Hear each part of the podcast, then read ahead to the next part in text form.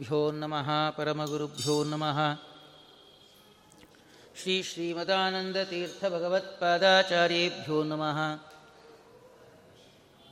जयज्जयोखण्डगुणोरुमण्डलः सदोदितो ज्ञानमरीचिमारी स्वभक्तहार्द्रोच्चतमो निहन्ता। व्यासावतारो हरिरात्मभास्करः। उद्यद्रविकरसन्निभम् अच्युताङ्के स्वासीनमस्य नुति नित्यवचः प्रवृत्तिं ध्यायेत्। गदा अभयकरं सुकृताञ्जलिं प्राणं यथेष्टत उन्नतकर्मशक्तिम्। अभ्रमं भङ्गरहितम् अजडं विमलं सदा। आनन्दतीर्थमतुलं भजे तापत्रयापहम्। ಚಿತ್ರೈಃ ಪದೈಶ್ಚ ಗಂಭೀರೈ ವಾಕ್ಯೈರ್ಮಾನೈರಖಂಡಿತೈಃ ಗುರುಭಾವಂ ವಿಂಜಯಂತಿ ಭಾತಿ ಸ್ತ್ರೀ ಜೈತೇರ್ಥವಾಕ್ ಕಾಲೇ ಫಲತಿ ಸುರದ್ರುಃ ಚಿಂತಾಮಣಿರಪಿ ಯಾಚನೇದಾತ ವರ್ಷತಿ ಸಕಲಮಭೀಷ್ಟಂ ದರ್ಶನ ಮಾತ್ರಾತ್ ಶ್ರೀಪಾದರಾನ್ಮುನಿ अर्थिकल्पितकल्पोऽयं प्रत्यर्थिगजकेसरी। व्यासतीर्थगुरुर्भूयातस्मदिष्ठार्थसिद्धये तपोविद्याविरक्त्यादि सद्गुणौघाकरानहं। वादिराजगुरुं वंदे हयग्रीवदयाश्रयान्। प्रणमत्कामधेनुञ्च भयत्सुरतरूपमम्। ಶ್ರೀಭಾವಬೋಧಕೃತ್ಪಾದಚಿಂತಾಮಣಿಮುಪಾಸ್ಮಹೆ. ಒಂದಾರು ಕಲ್ಪತರವೇವಾದಿಕೈರವಭಾರವೇ. ಶ್ರೀರಾಮಚಂದ್ರ ಗುರವೇ ನಮಃ ಕಾರುಣ್ಯ ಸಿಂಧವೇ ಪೂಜ್ಯಾಯ ರಾಘವೇಂದ್ರಾಯ ಸತ್ಯಧನ್ಮರತಾಯ ಚ ಭಜತಾಂ ಕಲ್ಪವೃಕ್ಷಾಯ. ನಮತಾಂ ಕಾಮಧೇನವೇ. ಆಗತಾದಿತ್ರಿಕಾಲಜ್ಞಂ ಆಗಮಾರ್ಥವಿಶಾರದಂ ತ್ಯಾಗಭೋಗಸಮಾಯುಕ್ತಂ ಭಾಗಣ್ಣಾರ್ಯಗುರುಂ ಭಜೇ. ಜಲಜ್ಯೇಷ್ಠನಿಭಾಕಾರಂ ಜಗದೀಶಪದಾಶ್ರಯಂ ಜಗತೀತಲವಿಖ್ಯಾತಂ. ಜಗನ್ನಾಥ ಗುರುಂ ಭಜೇ. ಆಪಾದಮೂಳಿಪರ್ಯಂತಂ ಗುರುನಾಮಾಕೃತಿಂ ಸ್ಮರೇತ್. ತೇನ ವಿಘ್ನಾ ಪ್ರಣಶ್ಯಂತಿ, ಸಿದ್ಧ್ಯಂತಿ ಚ ಮನೋರಥಾ. ಹರಿ ಓಂ ಶ್ರೀ ಗುರುಭ್ಯೋ ನಮಃ. ಪರಮಪೂಜ್ಯ ಗೋಪಾಲದಾಸರ ಚರಿತ್ರೆಯಲ್ಲಿ ಕಿಂಚಿತ್ತು ಚಿಂತನೆ ಮಾಡ್ತಾ ಇದ್ದೇವೆ. ವೆಂಕಟ ನರಸಿಂಹಾಚಾರ್ಯರು ಮಗನ ಬಗ್ಗೆ ಬಹಳ ಯೋಚನೆ ಮಾಡ್ತಾ ಇದ್ರು. ಧರ್ಮಪತ್ನಿ ಹೇಳ್ತಾ ಇದ್ದಾರೆ, ತಾವು ದಾಸರ ಬಳಿಗೆ ಹೋಗಿ ವಿಚಾರ ಮಾಡ್ಕೊಂಡು ಬನ್ನಿ ಇವನ ಬಗ್ಗೆ ಅಂತ ಹೇಳಿ. ಸಂಕೋಚ. ದಾಸರ ಬಳಿಗೆ ನಾವೇನು ಹೋಗೋದು? ನಾವು ವಿದ್ವಾಂಸರಾಗಿದ್ದೇವೆ. ಆದರೂ ಕೂಡ ಮಮಕಾರ ಹೇಗಿರುತ್ತಂದರೆ ಏನು ಬೇಕಾದರೂ ಮಾಡಿಸುತ್ತೆ. ಪುತ್ರ ವಾತ್ಸಲ್ಯ ಅಂತ ಹೇಳ್ತೀವಿ. ತುಳಸಿ ತರುವ ನೆಪದಿಂದ ಉತ್ತನೂರಿಗೆ ಹೋಗಿದ್ದಾರೆ. ಗೋಪಾಲದಾಸರೇ ನಮಸ್ಕಾರ ಮಾಡ್ತಾ ಇದ್ದಾರೆ. ನಮಸ್ಕಾರ. ಆಚಾರ್ಯರೇ ನಮಸ್ಕಾರ. ಇಂಥ ಸೌಜನ್ಯ ನೋಡಿ. ಕಿಂಚಿತ್ತೊಂದು ಎರಡು ಅಕ್ಷರ ಬಂದಾಗ ನಾವು ಯಾರಿಗೆ ನಮಸ್ಕಾರ ಮಾಡೋದಿಲ್ಲ.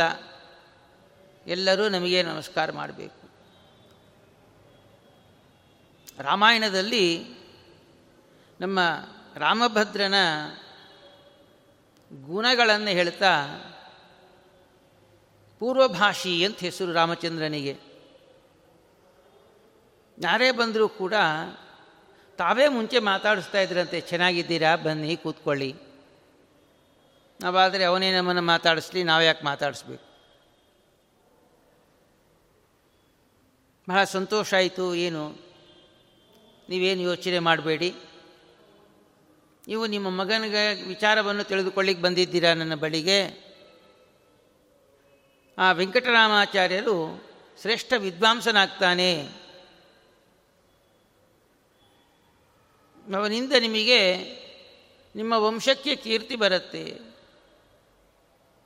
ಅಂತ ಹೇಳಿದಾಗ ಕೇಳ್ತಾ ಇದ್ದಾರಂತೆ ರಾಮಶಬ್ದವೂ ಬರೋದಿಲ್ಲ, ಹೇಗೆ ವಿದ್ವಾಂಸನಾಗ್ತಾನೆ? ಅತಿ ಶೀಘ್ರದಲ್ಲಿ ಆಗ್ತಾರೆ ಅಂತೇಳಿ ಒಂದು ನುಡಿಯನ್ನು ಹೇಳಿದ್ದಾರೆ. ಅದಕ್ಕೆ ನಾವು ದೊಡ್ಡವರಿಗೆ ಪಾದಾಭಿವಂದನೆ ಮಾಡೋ ಕಾಲಕ್ಕೆ ಅವರು ಆಶೀರ್ವಾದ ಮಾಡ್ತಾರಲ್ಲ, ಆ ಆಶೀರ್ವಾದ ಬಲದಿಂದಲೇ ನಮಗೆ ಉನ್ನತಿ ಆಗ್ತಾ ಇದೆ. ಅಂತ ದೊಡ್ಡವರು ಬಂದಾಗ, ಹಾಗೆ ಮಾಡಿ, ಹೀಗೆ ಮಾಡಿ ಅಂತ ಕೇಳಬಾರ್ದು ನಾವು.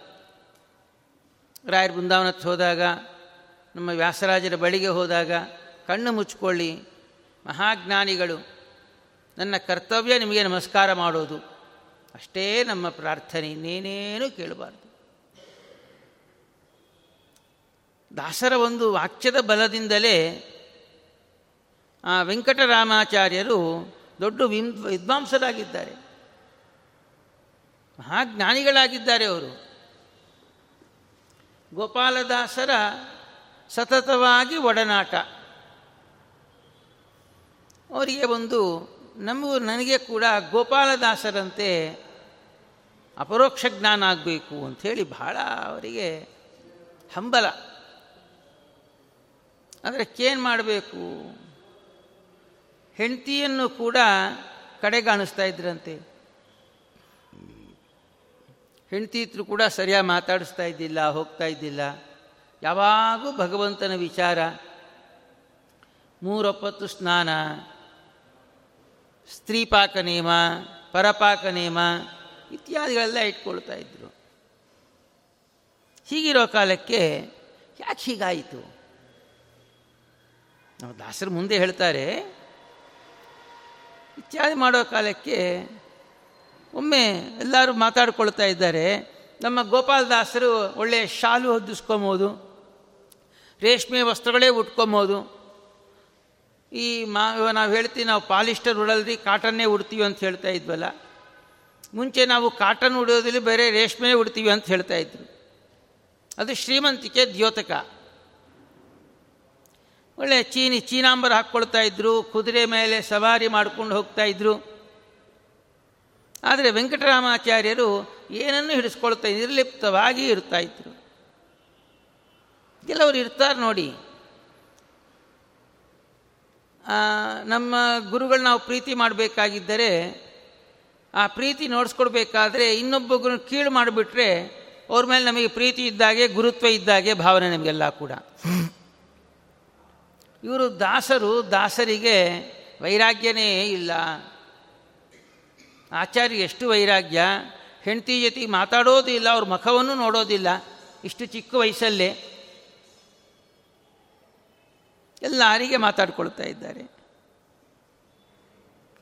ಹಾಗೂ ಅವ್ರ ತಲೆನೇ ಕೆಡಿಸ್ಕೊಂಬೋದಿಲ್ಲ ಅವರು ಏಕಭುಕ್ತ, ಗೋಪಾಲದಾಸ ಎರಡಪ್ಪತ್ತು ಊಟ ಮಾಡ್ತಾಯಿದ್ರು ಮೃಷ್ಟಾನ್ನ ಊಟ ಮಾಡ್ತಾಯಿದ್ರು ಮಹಾನುಭಾವರು ಈ ದಾಸರಿಗೆ ವೈರಾಗ್ಯವೇ ಇಲ್ಲ, ನಮ್ಮ ಆಚಾರ್ಯರು ಬಹಳ ಜ್ಞಾನಿಗಳು ದೊಡ್ಡವರು ವೈರಾಗ್ಯರು, ಗುರುಗಳನ್ನ ಮೀರಿದ್ದಾರೆ.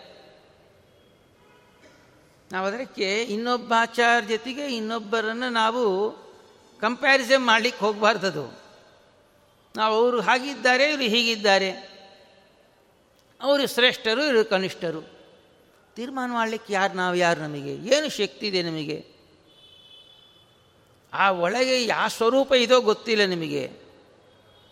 ಆ ಚೇತನಕ್ಕೆ ಯಾವ ರೀತಿ ಸಾಧನೆ ಮಾಡಿಸ್ಬೇಕೋ, ಆ ರೀತಿ ಭಗವಂತ ಸಾಧನೆ ಮಾಡಿಸ್ತಾ ಇರ್ತಾನೆ. ಆ ಹೊರಗಿನ ಅವರು ವ್ಯವಹಾರಗಳು ನೋಡಿ ಅವರು ಶ್ರೇಷ್ಠರು, ಕನಿಷ್ಠರು ತೀರ್ಮಾನ ಮಾಡೋ ತಾಕತ್ತು ನಮಗೆ ಇಲ್ಲ. ಅವಾಗ ಹೇಳ್ತಾ ಇದ್ದಾರೆ, ವೈರಾಗ್ಯ ಇಲ್ಲೇ ಇಲ್ಲ ದಾಸರಿಗೆ. ವೈರಾಗ್ಯ ಮೇಲೊಂದು ಸುಳಾದೇನು ಹೇಳ್ತಾ ಇದ್ದಾರೆ. ನಿಜವಾಗಲೂ ವೈರಾಗ್ಯ ಅಂದರೆ ಏನು? ವೈರಾಗ್ಯ ಮಾರ್ಗ ಕೇಳು ದಾರಿದ್ರ್ಯ ಮಾರ್ಗ ಕೇಳು. ಮಾರಮಣ ಪಾದ ಆರಾಧಿಸುವುದಕ್ಕೆ. ವೈರಾಗ್ಯ ಅಂದರೆ ಏನು? ದಾರಿದ್ರ್ಯ ಅಂದ್ರೇನು ಹೇಳ್ತೀನಿ ಕೇಳು. ಮಾರಮಣನ ಪಾದ ಆರಾಧಿಸುವುದಕ್ಕೆ ನಾರಿಯ ಧಾರಣಿಯ ಧವನ ಬಿಟ್ಟರಾಯಿತೆ ವೈರಾಗ್ಯವಲ್ಲ ಕಂಡ್ಯಧೀರರಿಗೆ ನಮಗೆ ವೈರಾಗ್ಯ ಅಂದರೆ ಏನಪ್ಪ ಅಂದರೆ ಮಾಸೋಗಿದೆ ಮಡಿಪಂಚ್ ಇಟ್ಕೊಂಡ್ಬಿಟ್ರೆ ಬಹಳ ವೈರಾಗ್ಯವಂತರು ಅಂತ ಒಂದು ಕೋಪಿನ ಹಾಕ್ಕೊಂಡ್ಬಿಟ್ರೆ ಯೋಗಿಗಳು ಅಂದ್ಬಿಡ್ತೀವಿ. ಹಾಗಲ್ಲ. ವೈರಾಗ್ಯ ಮಾರಮಣನ ಪಾದ ಆರಾಧಿಸುವುದಕ್ಕೆ ಮಾರಮಣ ಅಂತ ಹಾಕ್ತಾ ಇದ್ದಾರೆ ಅಲ್ಲಿ.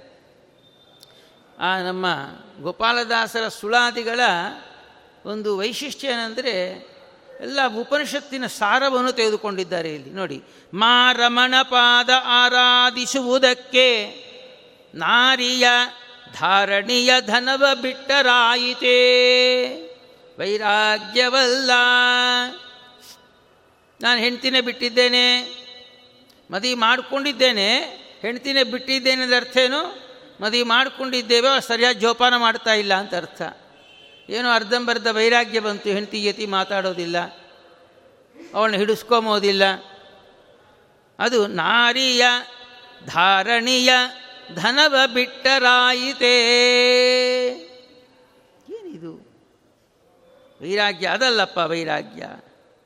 ಶರೀರಕ್ಕಪಾರ ಭಸ್ಮ ಧರಿಸಿಕೊಂಡು ಚೀರವಸ್ತ್ರವನ್ನುಟ್ಟು ತಿರುಗಿದರು, ಆರಾದರು ಅವನವಧೂತ, ನಿಂದು ಸಾರಿ ಸಾರಿಗೆ, ಇನ್ನೆ ಕರೆಬರೇನಯ್ಯ ಮೈಯೆಲ್ಲ ಭಸ್ಮ ಬಳ್ಕೊಂಡು, ಹರಕು ಬಟ್ಟೆಯನ್ನು ಉಟ್ಟುಕೊಂಡು ಎಲ್ಲ ಕಡೆ ಓಡಾಡ್ತಾ ಇದ್ದರೆ ಯಾರಾದರೂ ಅವನ್ನ ವೈರಾಗ್ಯ ಉಳ್ಳವನು ಅಂತ ಹೇಳ್ತಾರೇನಯ್ಯ ಹೇಳೋದಿಲ್ಲ. ಇದು ಏನಿದೆ ವಿಶೇಷ, ಏನಿದೆ ನಾವು ವಿಚಾರ ಮಾಡಿದಾಗ ಅಂತ ಬರುತ್ತೆ ಇಲ್ಲಿ. ನೋಡಿ, ನಾರಿಯ ಧಾರಣಿಯ ಧನವ ಬಿಟ್ಟರಾಯಿತೆ. ಯಾರದನ್ನು ಬಿಡಬೇಕು? ಸನ್ಯಾಸಿಗಳು ಬಿಡಬೇಕು. ಗೃಹಸ್ಥನಾದವನು ಹೆಂಡ್ತಿನೇ ಬಿಟ್ಟಿದ್ದೇನೆ, ಮನೆ ಬಿಟ್ಟು ಹೋಗಿದ್ದೇನೆ. ಇಲ್ಲ. ಗೃಹಸ್ಥನಾದವನು ಏನು ಕರ್ತವ್ಯವನು ತನ್ನ ಹೆಂಡತಿ ಮಕ್ಕಳು ಶ್ರೇಯಸ್ಸಿಗಾಗಿ ಅವರಿರ್ತಕ್ಕಂಥ ಭಗವಂತ ಪ್ರೀತನಾಗಲಿ ಅಂತ ಹೇಳೋದೇ ದ್ವೈರಾಗ್ಯ ಅವರನ್ನು ಬಿಟ್ಟು ನಾನು ಜ್ಞಾನ ಸಂಪಾದನೆ ಮಾಡ್ತೀನಿ ಸಾಧ್ಯನೇ ಇಲ್ಲ. ಇದು ಬಹಳ ದೊಡ್ಡ ವಾಕ್ಯ, ಉಪನಿಷತ್ತಲ್ಲಿ ಇದನ್ನು ನಿರೂಪಣೆ ಮಾಡ್ತಾರೆ ಇದನ್ನು ನಾರಿಯ, ಧಾರಣೀಯ, ಧನವ. ನಾರಿ ಅಂದರೆ ಹೆಣ್ಣು. ಮತ್ತು ಧಾರಣೀಯ, ಭೂಮಿ. ಧನವ ಅಂದರೆ ಬಂಗಾರ ಇತ್ಯಾದಿಗಳು. ಇವೆಲ್ಲ ಬಿಟ್ಟುಬಿಟ್ರೆ ವೈರಾಗ್ಯ ಅಲ್ಲ. ಈ ಹಸುವಿದೆ ನೋಡಿ. ಹಸುಗಳು ಏನನ್ನ ಬಂಗಾರ ಏನು ಹಾಕ್ಕೊಂಬತ್ತ ಅದು? ಹಾಕಿದ್ರೂ ಕೂಡ ಹೀಗೆ ಕಿತ್ತು ಹಾಕಿಬಿಡತ್ತೆ ಅಷ್ಟೇ ಅದು. ಅದಕ್ಕೆ ಬೇಕಾಯ್ದ ಆಹಾರ ಒಂದೇ. ಒಳ್ಳೆ ವಜ್ರದ ಚಿನ್ನದ ಸರ ಹಾಕಿ ಕತ್ತು ಹಾಕಿಬಿಟ್ರೆ ಏನು ಮಾಡುತ್ತೆ ಹೇಳೋದನ್ನು ಹಿಂಸೆ ಅದರಕ್ಕೆ. ಎತ್ತಿ ಬಿಷ್ಟಾಕತ್ತೆ ನಮಗೆ ಹಾಕ್ದಾಗಿದ್ದರೆ ಕೊಡದೇ ಇದ್ದರೆ ಹಿಂಸೆ ನಮಗೆ. ಇದಲ್ಲಯ್ಯ ವೈರಾಗ್ಯ ಅಂದರೆ? ಶರೀರಕ್ಕೆ ಅಪಾರ ಭಸ್ಮ ಧರಿಸಿಕೊಂಡು ನಾವು ನಾಗಾ ಸಾಧುಗಳಂತಾರೆ ನೋಡಿ ಎಲ್ಲ ಬೂದಿ ಬಳ್ಕೊಂಡಿರ್ತಾರೆ. ವೈದಿಕ ಸಿದ್ಧಾಂತವೇ ಇಲ್ಲ ಅವರಿಗೆ.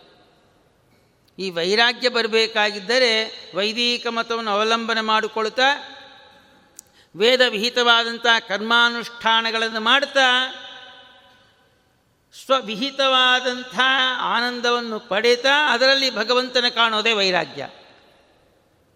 ಇಲ್ಲಿ ನಾವು ಇಷ್ಟೇ ವಿಚಾರ ಮಾಡಿದ್ರೂ ಸಾಕಾದಿಲ್ಲ ನಾವು ನೋಡಿ ನಾರಿಯ ಧಾರಣೀಯ ಧನವ ಬಿಟ್ಟರಾಯಿತೆ. ಆದರೆ ಬಿಡಬಾರ್ದು ಅಂತೇಳಿ ದಾಸರ ಅಭಿಪ್ರಾಯ ಅಂದರೆ ಅಲ್ಲ. ವ್ಯಾಮೋಹ ಬಿಡು ಅಂತ ಹೇಳ್ತಾ ಇದ್ದಾರೆ ಅಷ್ಟೇ. ಅವ್ರ ಸಂಪರ್ಕ ಬಿಟ್ಟು ಮನಸ್ಸಲ್ಲಿ ಅವ್ರು ಒಳಗೆ ಕೂತಿದ್ರೆ ಏನು ಮಾಡಲಿಕ್ಕಾಗತ್ತೆ? ಹಾಗೆ ನಮಗೆ ದೂರ ಹೆಚ್ಚಾದಷ್ಟು ಮಾನಸಿಕವಾಗಿ ಹತ್ತಿರ ಹಾಕ್ತೀವಿ ನಾವು. ದೈಹಿಕವಾಗಿ ಹತ್ತಿರ ಆದಷ್ಟು ಮಾನಸಿಕವಾಗಿ ದೂರ ಆಗ್ತೀವಿ ನಾವು. ಇವೆರಡೂ ಬರಬೇಕಾಗಿದ್ದರೆ ಏನು ಆಗಬೇಕದರಕ್ಕೆ? ಭಾಗವತ ದ್ವಿತೀಯ ಸ್ಕಂದ ನೋಡಬೇಕು. ಧಾರೆ, ಧಾ, ನಾರಿಯ, ಧಾರಣೀಯ ಧನವ ಬಿಡಬೇಕಾಗಿದ್ದರೆ ಏನು ಮಾಡಬೇಕು ಪ್ರಶ್ನೆ ಅಲ್ಲಿ ಇವಾಗೆ ಜಿತಾಸನ, ಜಿತಶ್ವಾಸ, ಇವೆಲ್ಲವನ್ನೂ ನಾವು ಬಿಟ್ಟು ಭಗವಂತನ ಧ್ಯಾನಕ್ಕೆ ಕೊಡಬೇಕಾದ್ರೆ ಒಟ್ಟಿನ ಮೇಲೆ ನಾರಿಯನ್ನಾಲಿ, ಭೂಮಿಯನ್ನಾಲಿ, ಧನವನ್ನಾಲಿ ಬಿಡುವ ಉದ್ದೇಶ ಏನು? ಭಗವಂತನ ಧ್ಯಾನ ಮಾಡುವುದಕ್ಕೆ. ಹೌದೋ ಭಗವಂತನ ಧ್ಯಾನಕ್ಕೆ ಇದು ಅಡ್ಡಿಯಾಗ್ತಾ ಇದೆ ಅಂತೇಳಿ ಭಗವಂತನ ಧ್ಯಾನಕ್ಕೆ ಅಡ್ಡಿಯಾಗುವ ಎಲ್ಲವನ್ನೂ ಬಿಡಬೇಕು ಅಂತ ಅರ್ಥ. ಎಲ್ಲವನ್ನೂ ಹೇಗರಿ ಬಿಡಬೇಕು ನಾವು? ಧ್ಯಾನಕ್ಕೆ ಕೊಡಬೇಕಾಗಿದ್ದರೆ ಭಾಗವತದಲ್ಲಿ ಹೇಳ್ತಾರೆ, ಜಿತಶ್ವಾಸ, ಜಿತಾಸನ, ಜಿತೇಂದ್ರಿಯ. ಏನಿದು?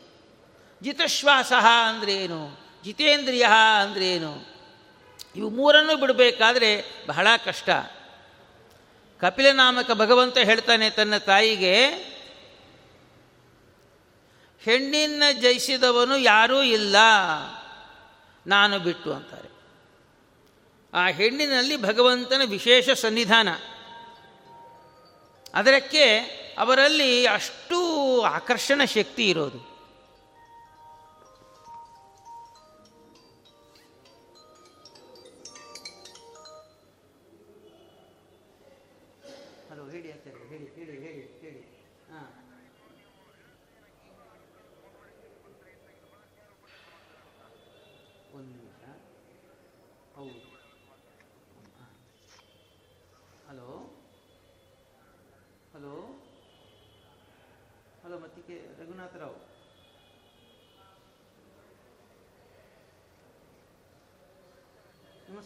ನಮಸ್ಕಾರ ನಾನು ಕಳಿಸ್ತೀನಿ ಅಂತ ಹೇಳಿದ್ನಲ್ಲ ನಿಮಗೆ ಹಾಂ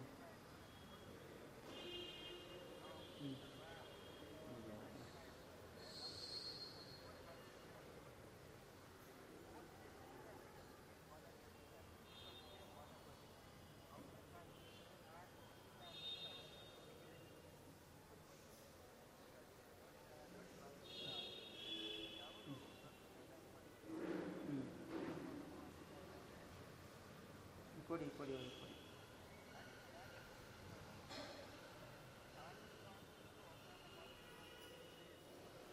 ಕೊಡಿ ಕೊಡಿ, ಒಂದು ಕೊಡಿ.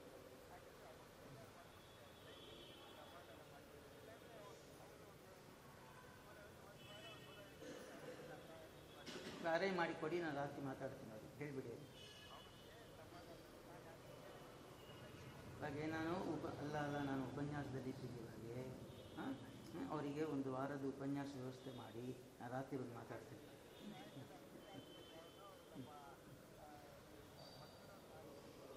ಅದು ವ್ಯವಸ್ಥೆ ಮಾಡಿ ಅವ್ರಿಗೆ ಕೊಡಿ ನಾನು ಹೇಳ್ತೀನಿ. ಆಚಾರ್ಯ ಇನ್ನು ಚಾತುರ್ಯ ಆಗೋಗ್ಬಿಟ್ಟಿದೆ. ಇನ್ನೊಂದು ವಾರ ವ್ಯವಸ್ಥೆ ಮಾಡ್ತಾರಂತೆ ಉಪನ್ಯಾಸಕ್ಕೆ ತಮಗೆ.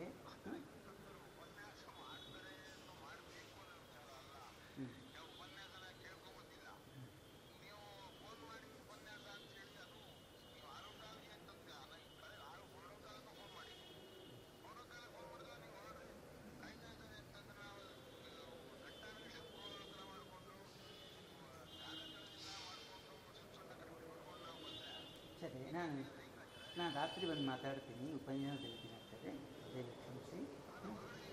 ಹಾಂ, ಅಲ್ಲ ನಾನು ಉಪನ್ಯಾಸ, ಉಪನ್ಯಾಸದಲ್ಲಿ ಕೂತಿದ್ದೀನಿ ನಾನು. ಹಾಂ ರಾತ್ರಿ ಬಂದು ಮಾತಾಡ್ತೀನಿ ಆಚಾರ್ಯ ಜೊತೆಗೆ ಹಾಂ ಆಯಿತು.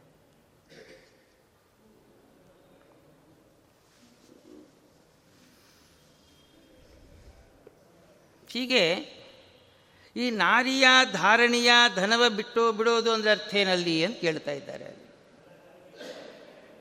ಅದು ಬಿಡಬೇಕಂದ್ರೆ ತಾನಾಗೇ ಬಿಡೋದಿಲ್ಲ ನಮಗೆ. ಇದರ ಉಪನಿಷತ್ತಲ್ಲಿ ಇದೇ ವಿಚಾರವನ್ನು ಹೇಳ್ತಾ ಇದ್ದಾರೆ ಇಲ್ಲಿ ಅವರು. ಈ ನಮ್ಮ ದೇಹದಲ್ಲಿ ಐದು ಕೋಶಗಳಿದೆ. ಅನ್ನಮಯ, ಪ್ರಾಣಮಯ, ಮನೋಮಯ, ವಿಜ್ಞಾನಮಯ, ಆನಂದಮಯ ಅಂಥೇಳಿ ಈ ಕೋಶಕ್ಕೂ ಇದಕ್ಕೂ ಏನು ಸಂಬಂಧ ಅಂತ ಪ್ರಶ್ನೆ ಬರುತ್ತೆ ಅಲ್ಲಿ ನಮಗೆ. ಇಲ್ಲಿ ದಾಸರೇ ಹೇಳ್ತಾ ಇದ್ದಾರೆ, ನಾರಿಯ ಧಾರಣಿಯ ಧನವ ಬಿಟ್ಟರಾಯಿತೆ ಅಂತ ಹೇಳಿದ್ರು. ಇದನ್ನು ಬಿಟ್ಟರೆ ಮಾತ್ರ ವೈರಾಗ್ಯ ಆಗುತ್ತಾ? ಆಗಲ್ಲ ಅಂಥೇಳಿ ಉತ್ತರ ಬರುತ್ತೆ. ಆದರೆ ಇದು ಬಿಡದೇ ಇದ್ದರೆ ವೈರಾಗ್ಯ ಬರೋದೇ ಇಲ್ಲ. ಅದು ಯಾವ ರೀತಿಯಲ್ಲಿ ಬಿಡಬೇಕು ಅಂತ ಪ್ರಶ್ನೆ ಇಲ್ಲಿ ನಿಮಗೆ. ಅದಕ್ಕೆ ಭಾಗವತ ದ್ವಿತೀಯ ಸ್ಕಂದದಲ್ಲಿ ಈ ವಿಚಾರವನ್ನು ತಿಳಿಸ್ತಾ ಇದ್ದಾರೆ. ಏನಂತೇಳಿ ಇಲ್ಲಿ, ಈ ನಾರಿಯ ಧಾರಣೀಯ ಧನವ ಬಿಟ್ಟರಾಯಿತೆ ಅಂದ್ರಲ್ಲಿ ಈ ಅನ್ನಮಯ ಕೋಶ ಇದಲ್ಲ. ಅನ್ನಮಯ ಕೋಶವನ್ನು ನಾವು ನಿಯಂತ್ರಣಕ್ಕೆ ತಂದುಕೊಂಡಾಗ ನಾರಿ ಮೇಲೆ, ಧಾರಣಿ ಮೇಲೆ, ಧನದ ಮೇಲೆ ಆಸೆ ಬಿಡುವುದಕ್ಕೆ ಸಾಧ್ಯ ಆಗತ್ತೆ. ಅದು ಹೇಗೆ ಅದು?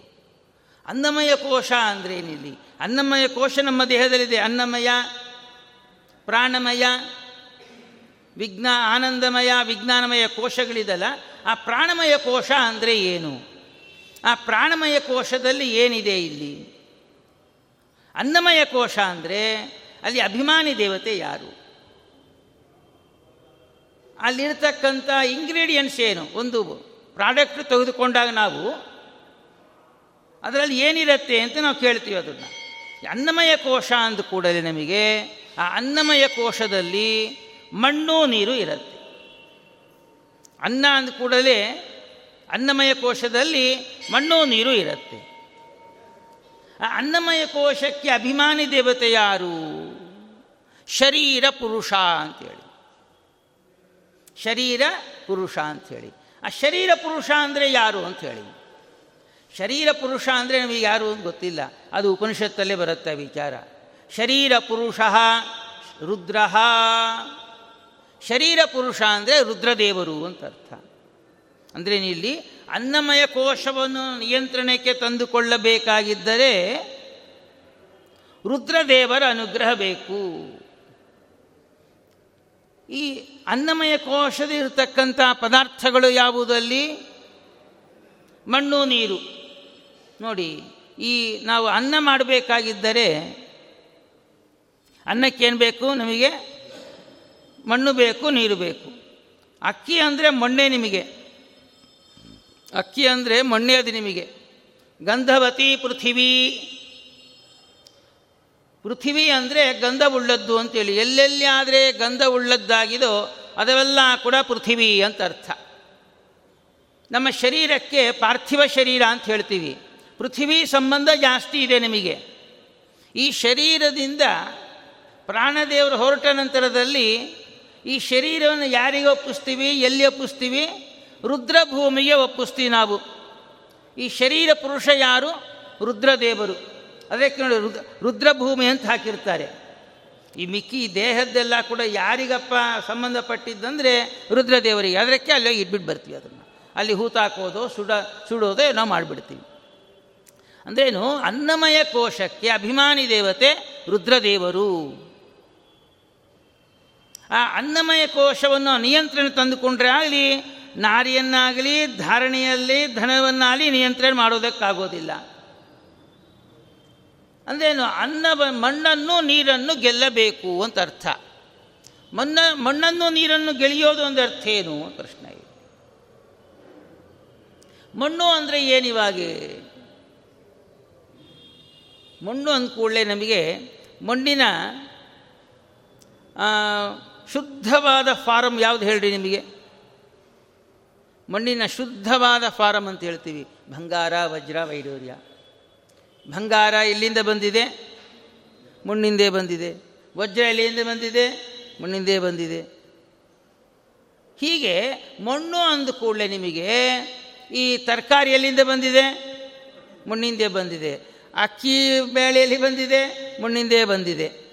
ನಮ್ಮ ಈ ಜೀವನಾದವನು ಇವು ಮೂರಲ್ಲೇ ಲಗ್ನ ಆಗಿರುತ್ತೆ ಒಂದು ಆಹಾರ ಪದಾರ್ಥಗಳಲ್ಲಿ, ಅನಂತರದಲ್ಲಿ ಯಾವುದರಲ್ಲಿ? ಸ್ತ್ರೀ ಪುರುಷರ ಸಂಪರ್ಕದಲ್ಲಿ, ಎರಡನೇ ಹಂತದಲ್ಲಿ. ಮೂರನೇದು ಈ ಸೈಟು, ಇತ್ಯಾದಿ ದುಡ್ಡು ಎಲ್ಲ ಕೂಡ. ಇವು ಮೂರು ಬಿಟ್ಟು ಈ ಜೀವ ಬೇರೆ ಎಲ್ಲನ್ನ ಮನಸ್ಸನ್ನು ಲಗ್ನ ಮಾಡೋದಕ್ಕಾಗತ್ತಾ? ಬಾಲ್ಯಾವಸ್ಥೆ ಚಿಕ್ಕೋರಾಗಿರ್ತೀವಿ. ಯಾವಾಗೂ ತಿಂಡಿ ಬೇಕು ತಿಂಡಿ ಬೇಕು ತಿಂಡಿ ಬೇಕು. ಅದು ಮಾಡು, ಇದು ಮಾಡು, ಆ ಚಾಕ್ ಇಡ್ತೀವೋಣ ಈ ಜಾ ಅದಕ್ಕೆ ನೋಡಿ ಎಷ್ಟು ಅಡ್ವರ್ಟೈಸ್ಮೆಂಟ್ ಟಿ ವಿ ಓಪನ್ ಮಾಡಿದ್ರೆ ಬರೀ ತಿಂಡಿದೇ ಬರೋದು, ಇನ್ನೇನು ಬರಲ್ಲ. ಏನಾಯಿತು? ಈ ಜೀವಿ ಆದವನು ಮಣ್ಣಿನ ಗೆಲಿಬೇಕು ಅಂದ ಅರ್ಥ ಏನಾಯಿತು? ಇದೇ ಅರ್ಥ. ಎಲ್ಲೋ ಒಂದು ಕಡೆ ತಿಂಡಿ ಪದಾರ್ಥ ಹುಟ್ಟಿದಾಗಿಂದ ಸ್ವಲ್ಪ ವಯಸ್ಸು ಬರೋ ಅಷ್ಟು ಬರೇ ತಿಂಡಿ ತಿಂಡಿ ತಿಂಡಿ ತಿಂಡಿ ತಿಂಡಿ. ಅದಾದ ನಂತರದಲ್ಲಿ ಈ ದೇಹ ಎಲ್ಲ ಕೂಡ ಮಣ್ಣಿಂದೇ ನಮ್ಮದು. ಈ ಶರೀರ ಏತಕ್ಕೆ ಬಂದಿದೆ ಹೇಳ್ರಿ? ಮಣ್ಣಿನ ಪೃಥ್ವಿ ಅಂಶ ಜಾಸ್ತಿ ಇದೆ. ಸರಿಯಾಗಿ ನಾವು ಸ್ನಾನ ಮಾಡದೇ ಇದ್ದರೆ ವಾಸನೆ ಬರುತ್ತೆ. ಸರಿಯಾಗಿ ಒಳಗೆ ಶುದ್ಧ ಆಗದೇ ಇದ್ದರೆ ಎಲ್ಲ ರಂಧ್ರಗಳಿಂದ ದುರ್ಗಂಧ ಹೊಡಿತಾ ಇರುತ್ತೆ. ಇದೇನು? ಪೃಥಿವಿ ಅಂಶ ಈ ಶರೀರಕ್ಕೆ ಬಹಳ ಇದೆ. ಈ ಶರೀರವನ್ನು ಗೆಲ್ಲಬೇಕಾಗಿದ್ದರೆ ಒಳಗೂ ಹೊರಗೂ ಶುದ್ಧ ಆಗಬೇಕಾದ್ರೆ ಆಹಾರ ನಿಯಮ ಇರಬೇಕು. ಅಲ್ಪಾಹಾರ ತೆಗೆದುಕೊಂಡಾಗ ಆರಾಮಾಗಿರುತ್ತೆ. ಅಲ್ಪಾಹಾರ ತೆಗೆದುಕೊಂಡಾಗ ಸುಖವಾಗಿರುತ್ತೆ. ಆಹಾರ ಮೀರಿದಾಗ ವಿಕಾರವಾಗುತ್ತೆ. ಹೊಟ್ಟೆ ವಿಕಾರ, ತಲೆ ವಿಕಾರ, ಮನಸ್ಸೂ ವಿಕಾರವೇ. ಎಲ್ಲ ಆಹಾರದಿಂದಲೇ ಆಗ್ತಾಯಿದೆ ನೋಡಿ. ನಾವೇನು ಮಣ್ಣು ನಿಯಂತ್ರಣ ಮಾಡಬೇಕಂದ್ರೆ ಏನು ಏನಾಗಿದೆ? ಆಹಾರ ಪದಾರ್ಥಗಳ ನಿಯಮನ ಬೇಕು ಅದಕ್ಕೆ ನೋಡಿ ನಾವು. ಒಂದು ವ್ರತ ಅಂದ ಕೂಡಲೇ ರಾತ್ರಿ ಊಟ ಮಾಡೋದಿಲ್ಲ. ಒಂದು ಚಾತುರ್ಮಾಸ್ಯ, ಶ್ರಾದ್ದ ಕೂಡಲೇ ರಾತ್ರಿ ಊಟ ಇಲ್ಲ. ಯಾಕೆ ಅಂದರೆ, ಈ ಮಣ್ಣಿನ ಮೇಲೆ ನಿಯಂತ್ರಣಕ್ಕೆ ಬರಬೇಕು. ನಿಯಂತ್ರಣ ಬಂದ ಏನಾಗುತ್ತೆ? ನಮ್ಮ ದೇಹ ಒಳಗೆ ಶುದ್ಧವಾಗುತ್ತೆ. ದೇಹ ಒಳಗೆ ಶುದ್ಧ ಆದಾಗ ಆ ಮನಸ್ಸು ಶುದ್ಧವಾಗಿರುತ್ತೆ. ಅನಂತರದಲ್ಲಿ ಊಟದ ಮೇಲೆ ಆಯಿತು. ಆ ವಯಸ್ಸು ಬಂದಾಗ ಆ ಸ್ತ್ರೀ ಪುರುಷರ ಒಂದು ಆಕರ್ಷಣದಲ್ಲೇ ಕಾಲ ಕಳೀತಾ ಇರ್ತೀವಿ. ಈ ಶರೀರ ಕೂಡ ಮಣ್ಣಿನ ಅಂಶ. ಅದಾದ ನಂತರದಲ್ಲಿ ಮತ್ತು ಸೈಟ್ ಮಾಡೋಣ, ಮನೆ ಕಟ್ಟೋಣ, ಮೇಲೆ ಮೇಲೆ ಕಟ್ಟೋಣ, ಇದರಲ್ಲೇ ನಮ್ಮ ಒದ್ಲಾಟ. ಇದು ಅರ್ಥ. ನಾರಿಯ ಧಾರಣೀಯ ಧನವ ಬಿಟ್ಟರಾಯಿತೇ. ಇವೆಲ್ಲ ದೈಹಿಕವಾಗಿ ಬಿಟ್ಟರೆ ಆಗೋದಿಲ್ಲ. ಅದೇನು? ಅನ್ನಮಯ ಕೋಶ ನಿಯಂತ್ರಣ ಮಾಡಿಕೊಳ್ಳಬೇಕು. ಇದನ್ನು ನೀವು ಸರಿಯಾಗಿ ಬಿಡಬೇಕಾಗಿದ್ದರೆ ಅನ್ನಮಯ ಕೋಶವ ನಿಯಂತ್ರಣ ಮಾಡ್ಕೋಬೇಕು. ನೋಡಿ, ಇಷ್ಟೇ ದಾಸರ ವಾಕ್ಯ. ಇದಕ್ಕೆ ನಾವು ಸರಿಯಾದ ರೀತಿಯಲ್ಲಿ ಅರ್ಥ ಮನ ಮುಟ್ಟಬೇಕಾದ್ರೆ ಎಲ್ಲಿ ಹೋಗಬೇಕು? ಭಾಗವತಕ್ಕೆ ಹೋಗಬೇಕು, ಉಪನಿಷತ್ತಿಗೆ ಹೋಗಬೇಕು. ಹೀಗೆ ಅನ್ನ ನಿಯಂತ್ರಣಕ್ಕೆ ಬರಬೇಕಾದ್ರೆ, ಅನ್ನಮಯ ಕೋಶ ನಿಯಂತ್ರಣ ಬರಬೇಕಾದ್ರೆ ಮಣ್ಣಿನ ಮೇಲೆ ಬಿಡಬೇಕು. ಅನಂತರದಲ್ಲಿ ಈ ಬಂಗಾರ ಇದೆ ನೋಡಿ. ಬಂಗಾರ ಕೂಡ ಮಣ್ಣಿಂದೇ ಬಂದಿದ್ದು ನಮಗೆ. ಶುದ್ಧವಾದ ಮಣ್ಣೇ ಬಂಗಾರ ಬಂಗಾರದ ಮೇಲೆ ಅತೀ ವ್ಯಾಮೋಹ ನಮಗೆ. ಭಾಗವತ ಪ್ರಥಮ ಸ್ಕಂದದಲ್ಲಿ ಕಲಿ ನಿಗ್ರಹ ಮಾಡ್ತಾನೆ ನಮ್ಮ ಪರೀಕ್ಷಿತ್ ಮಹಾರಾಜರು. ಅವ್ರು ಮಾಡಿಕೊಟ್ಟಿದ್ದಕ್ಕೆ ನಾವು ಇದು ಪಾಠ ಪ್ರವಚನ ಮಾಡಿಕೊಳ್ತಾ ಇದ್ದೀವಿ. ಆ ಕಲಿಯನ್ನು ಒಂದು ಪದ ನಿಗದಿ ಮಾಡದೇ ಇದ್ದಿದ್ದರೆ ಎಲ್ಲ ಕಡೆ ವ್ಯಾಪ್ತನಾಗೋಗ್ಬಿಡ್ತಾ ಇದ್ದ. ಕಲಿ ಪ್ರವೇಶ ಆಗಬಾರ್ದು ನಮ್ಮಲ್ಲಿ ಅಂತ ಹೇಳಿದಾಗ ಆ ಐದು ಪದಾರ್ಥಗಳು ಬಿಟ್ಟು ಬಿಟ್ಟರೆ ನಾವು ಸೇಫ್ ಆಗಿರ್ತೀವಿ. ಐದು ಪದಾರ್ಥ ಅತಿಯಾಗಿ ಪ್ರೀತಿ ಮಾಡ್ತಾ ಇದ್ದೀವಿ, ಅದಕ್ಕೆ ಕಷ್ಟಪಡ್ತಾ ಇದ್ದೀವಿ ನಾವು. ಹೀಗೆ ಈ ಅನ್ನಮಯ ಕೋಶ ನಿಯಂತ್ರಣಕ್ಕೆ ಬರಬೇಕಾದ್ರೆ ಕೆಲವರು ಬಂಗಾರದ ಹುಚ್ಚು, ವಿಪರೀತ ಬಂಗಾರದ ಹುಚ್ಚು. ಐ ಟಿ ಆ ರೈಡ್ ಆದರೂ ಪರವಾಗಿಲ್ಲ, ಬಂಗಾರ ಸಂಗ್ರಹ ಮಾಡ್ತೇನೆ ಅಂತ ಹೇಳ್ತೀವಿ ನಾವು. ದುಃಖ ಬಂತ ನಿಮಗೆ? ಅದೇ, ನಾರಿಯ ಧಾರಣಿಯ ಧನವ ಬಿಟ್ಟರಾಯಿತೇ. ಊಟದಲ್ಲಿ ಚಿಂತೆ. ಇವೆಲ್ಲ ಒದ್ಲಾಡ್ತಾ ಇದೆ ನಮಗೆ.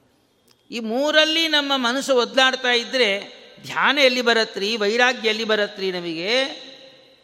ಇದನ್ನು ಪೂರ್ಣ ಪ್ರಮಾಣದಲ್ಲಿ ಬಿಡಬೇಕಾಗಿದ್ದರೆ ಅನ್ನಮಯ ಕೋಶವ ನಿಯಂತ್ರಣ ತಂದ್ಕೋಬೇಕು. ಅನ್ನಮಯ ಕೋಶ ಅಂದೇನು ರುದ್ರದೇವರ ಅನುಗ್ರಹ ಆಗಬೇಕಾಗಿದೆ.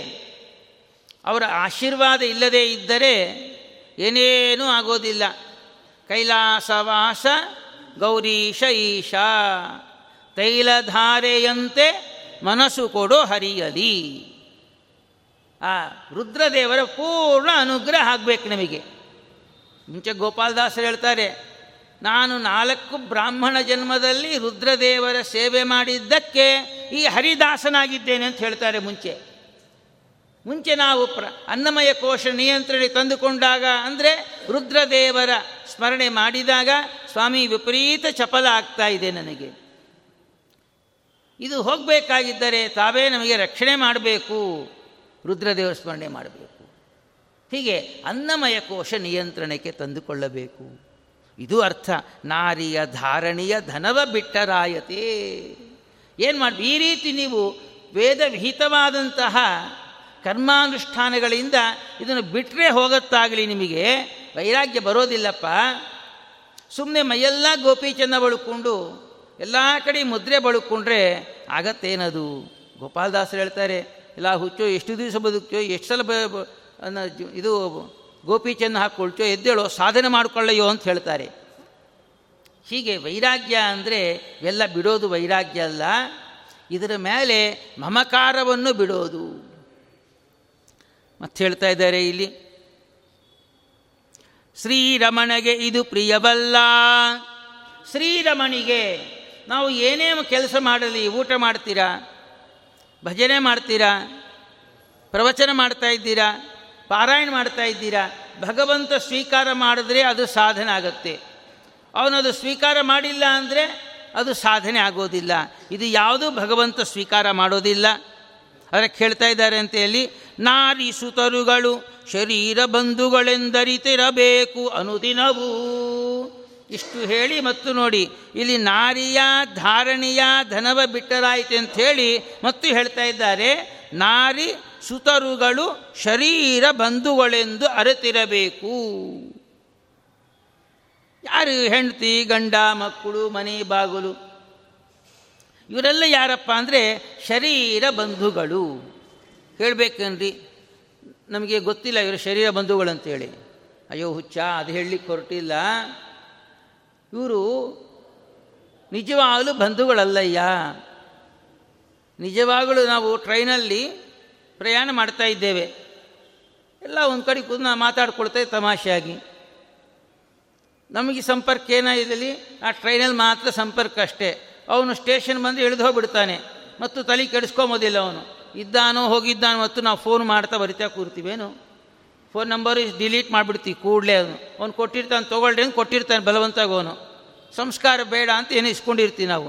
ಅವನು ಇಳಿದು ಕೂಡಲೇ ಅದನ್ನು ಡಿಲೀಟ್ ಮಾಡಿಬಿಡ್ತೀವಿ ನಾವು. ಅದು ಅರ್ಥ ಇಲ್ಲಿ, ನಾರಿ ಸುತರುಗಳು ಶರೀರ ಬಂಧುಗಳೆಂದು ಅರತಿರಬೇಕು ಅನುದಿನವೂ. ಸಂಸಾರದಲ್ಲಿ ಬಂದಿದ್ದೇವೆ. ಅದಕ್ಕೆ ದಾಸರು ಹೇಳ್ತಾರೆ ಇದನ್ನು ನಮ್ಮ ಪುರಂದರ ದಾಸರು, ರಂಗ ನಿನ್ನ ಕೊಂಡಾಡುವ ಮಂಗಳಾತ್ಮರ, ಸಂಘ ಸುಖ ವಿತ್ತು ಕಾಯೋ ಕರುಣಾ ಸಾಗರ, ಹೆಂಡರು ಮಕ್ಕಳು ನಿನ್ನ ತೊಂಡೇರಂಬೋರೋ ದಾಸರ ಪದ ನೋಡಿ. ನಿಜವಾಗಲೂ ಭಗವಂತನ ಭಕ್ತ.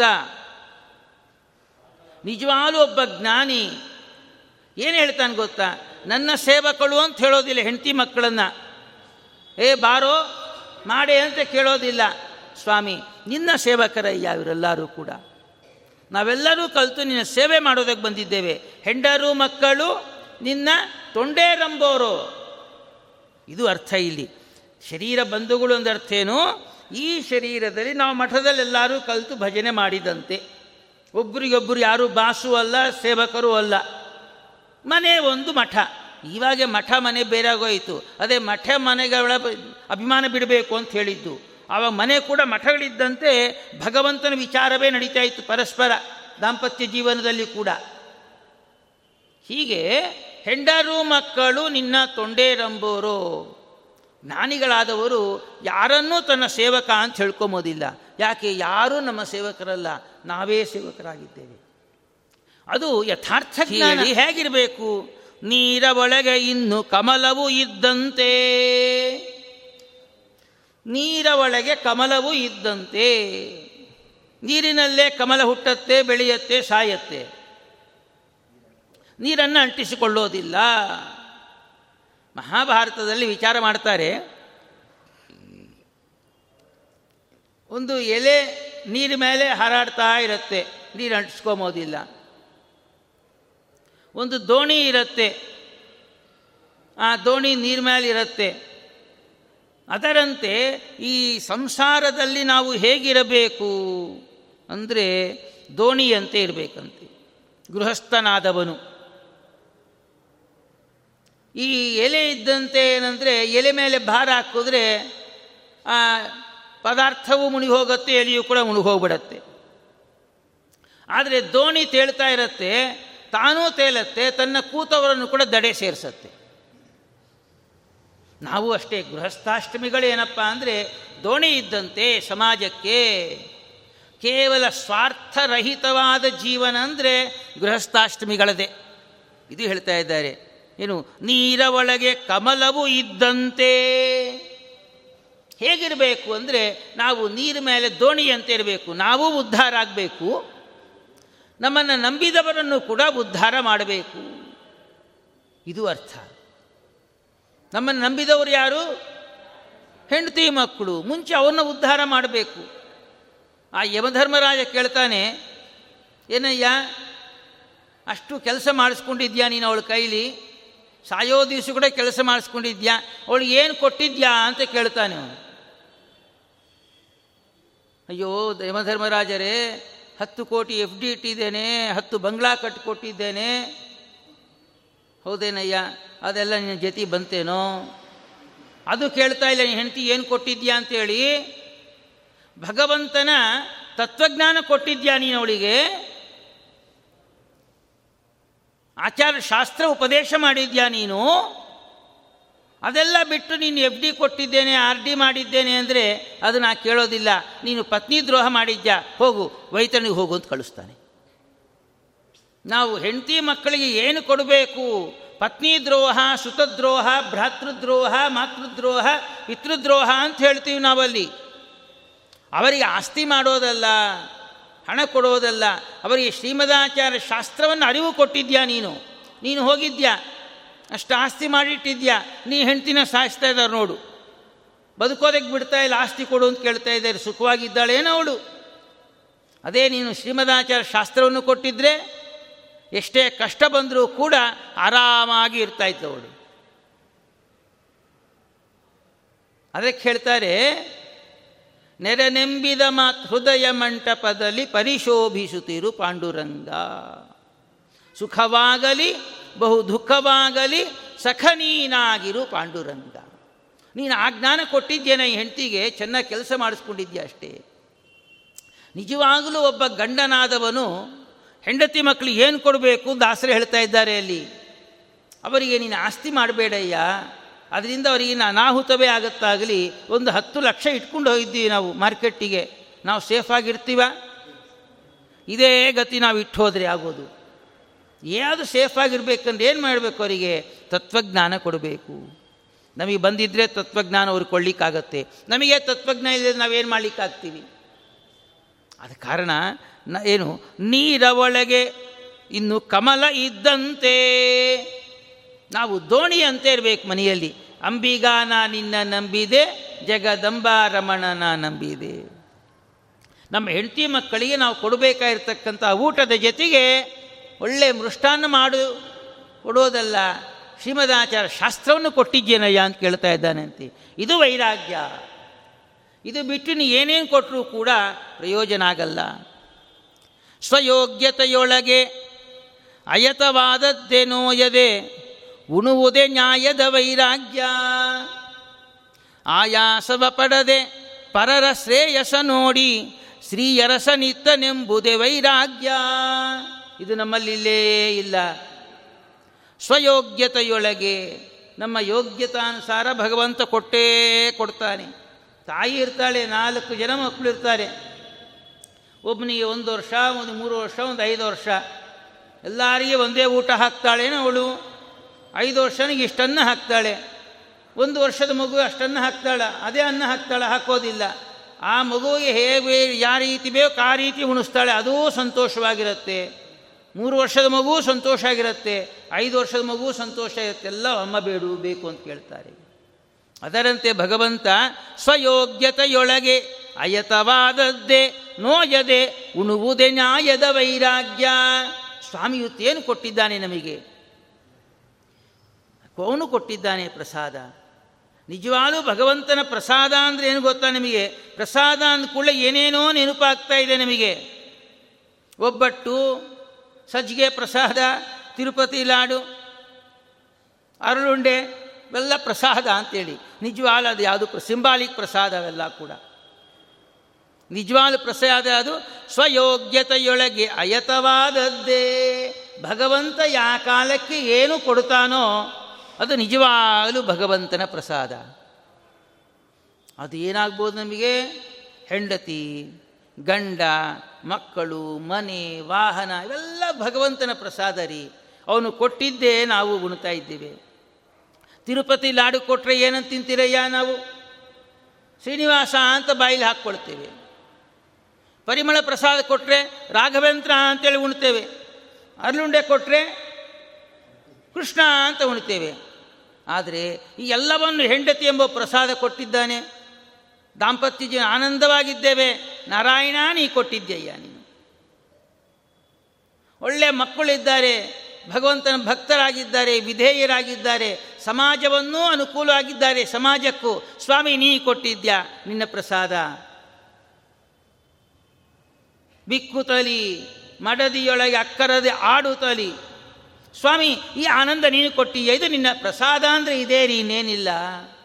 ಪ್ರಸಾದ ಅಂದರೆ ನಮಗೇನೋ ಒಂದು ಅಪೋಹ ಬರ್ತಾ ಇದೆ.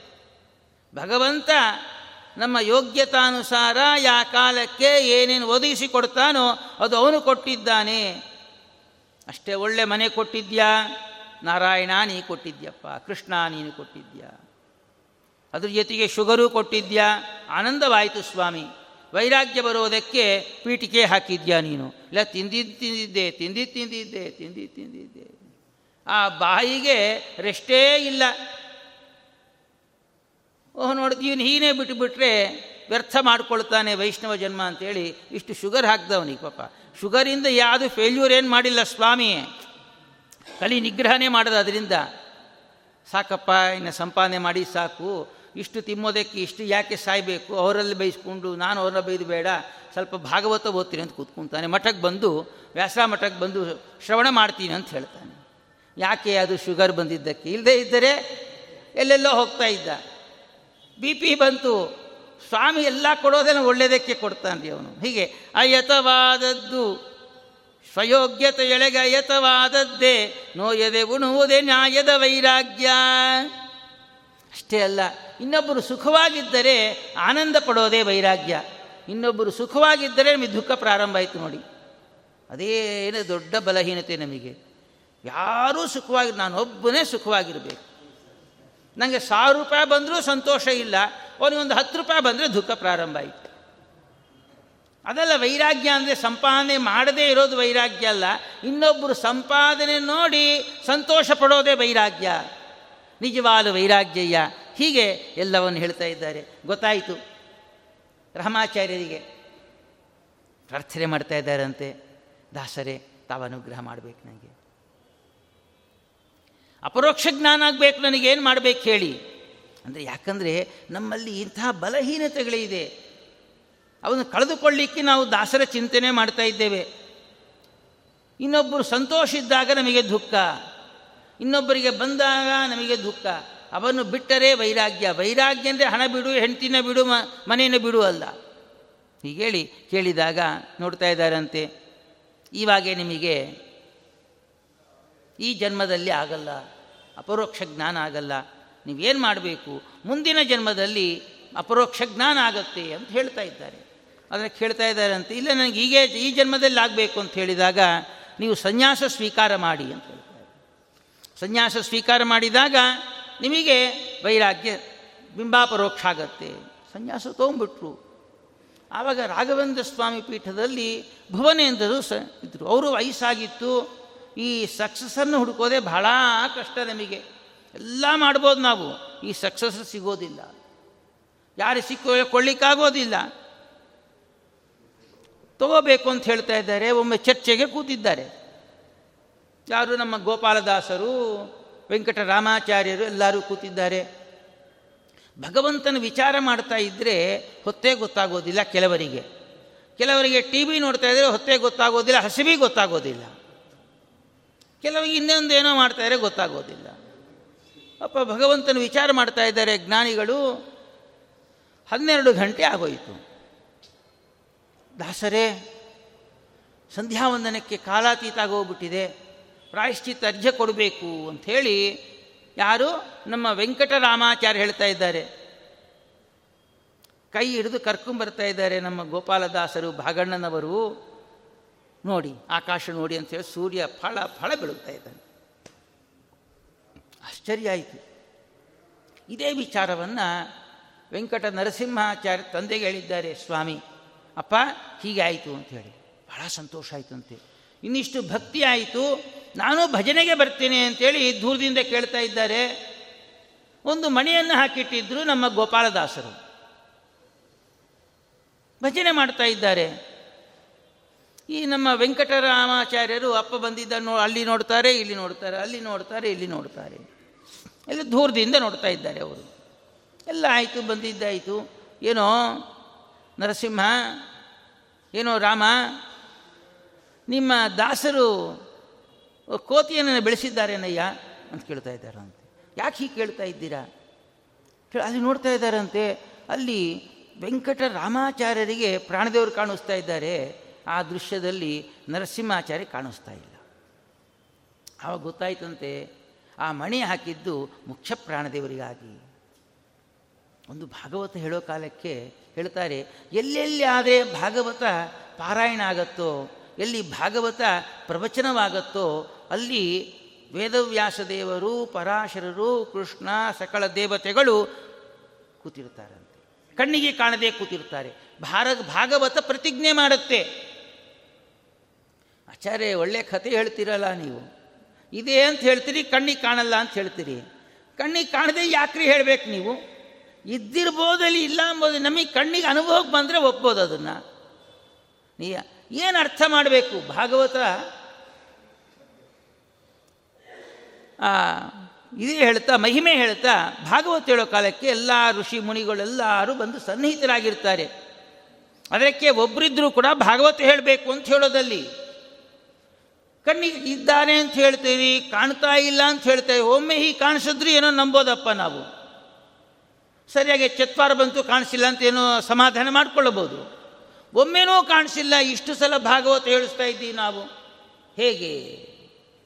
ಅನುಭವಕ್ಕೆ ಬರ್ತಾ ಇದೆ ನಿಮಗೆ. ಅನುಭವಕ್ಕೆ ಬಂದಿದ್ದನ್ನು ತಿಳಿದುಕೊಳ್ಳುವ ಶಕ್ತಿ ನಮಗೆ ಇಲ್ಲ.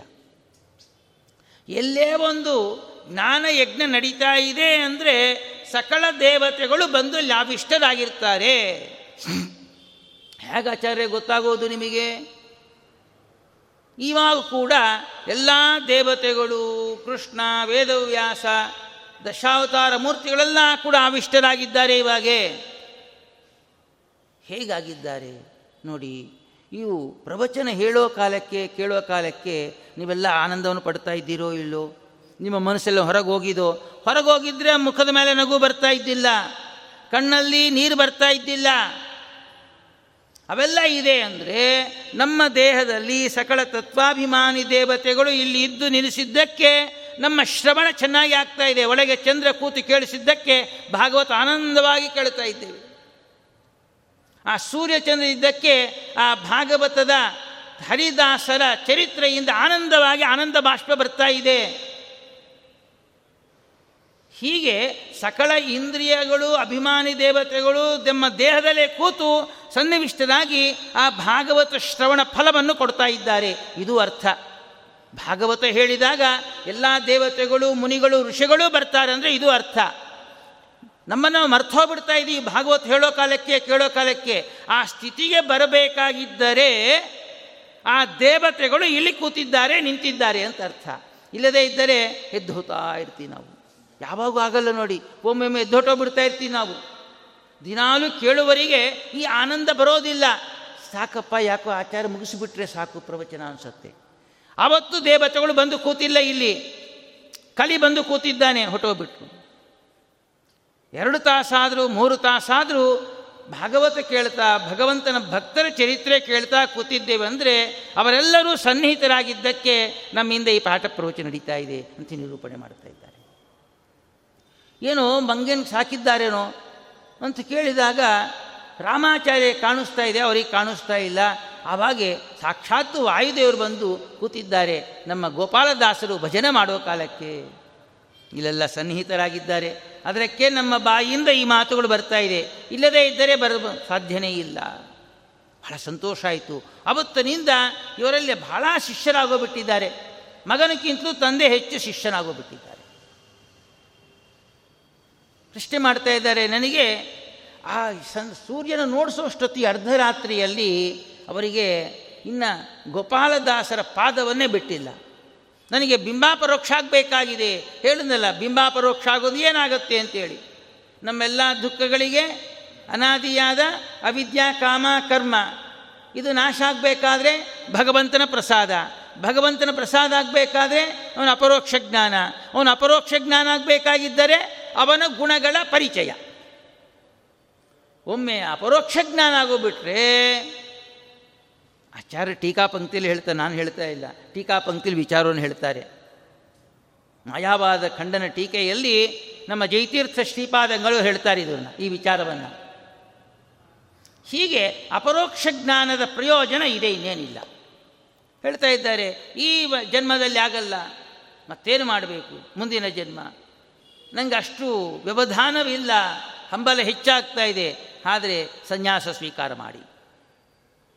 ಸನ್ಯಾಸ ತೊಗೊಂಡ್ರು ಭುವನಿಂದ ಸೋದರು. ಬಹಳ ಸಂತೋಷ ಆಯಿತು.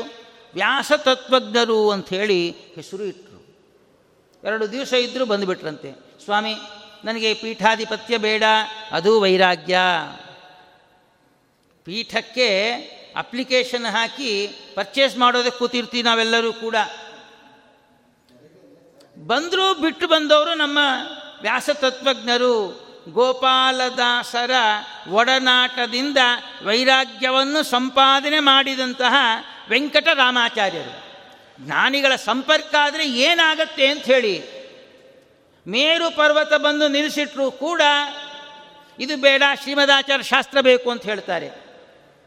ಮೇರು ಪರ್ವತವೂ ಬೇಡ ನನಗೆ, ಭಗವಂತನ ಭಕ್ತರ ಒಡನಾಟ ಬೇಕು ಅಂತ ಹೇಳ್ತಾರೆ.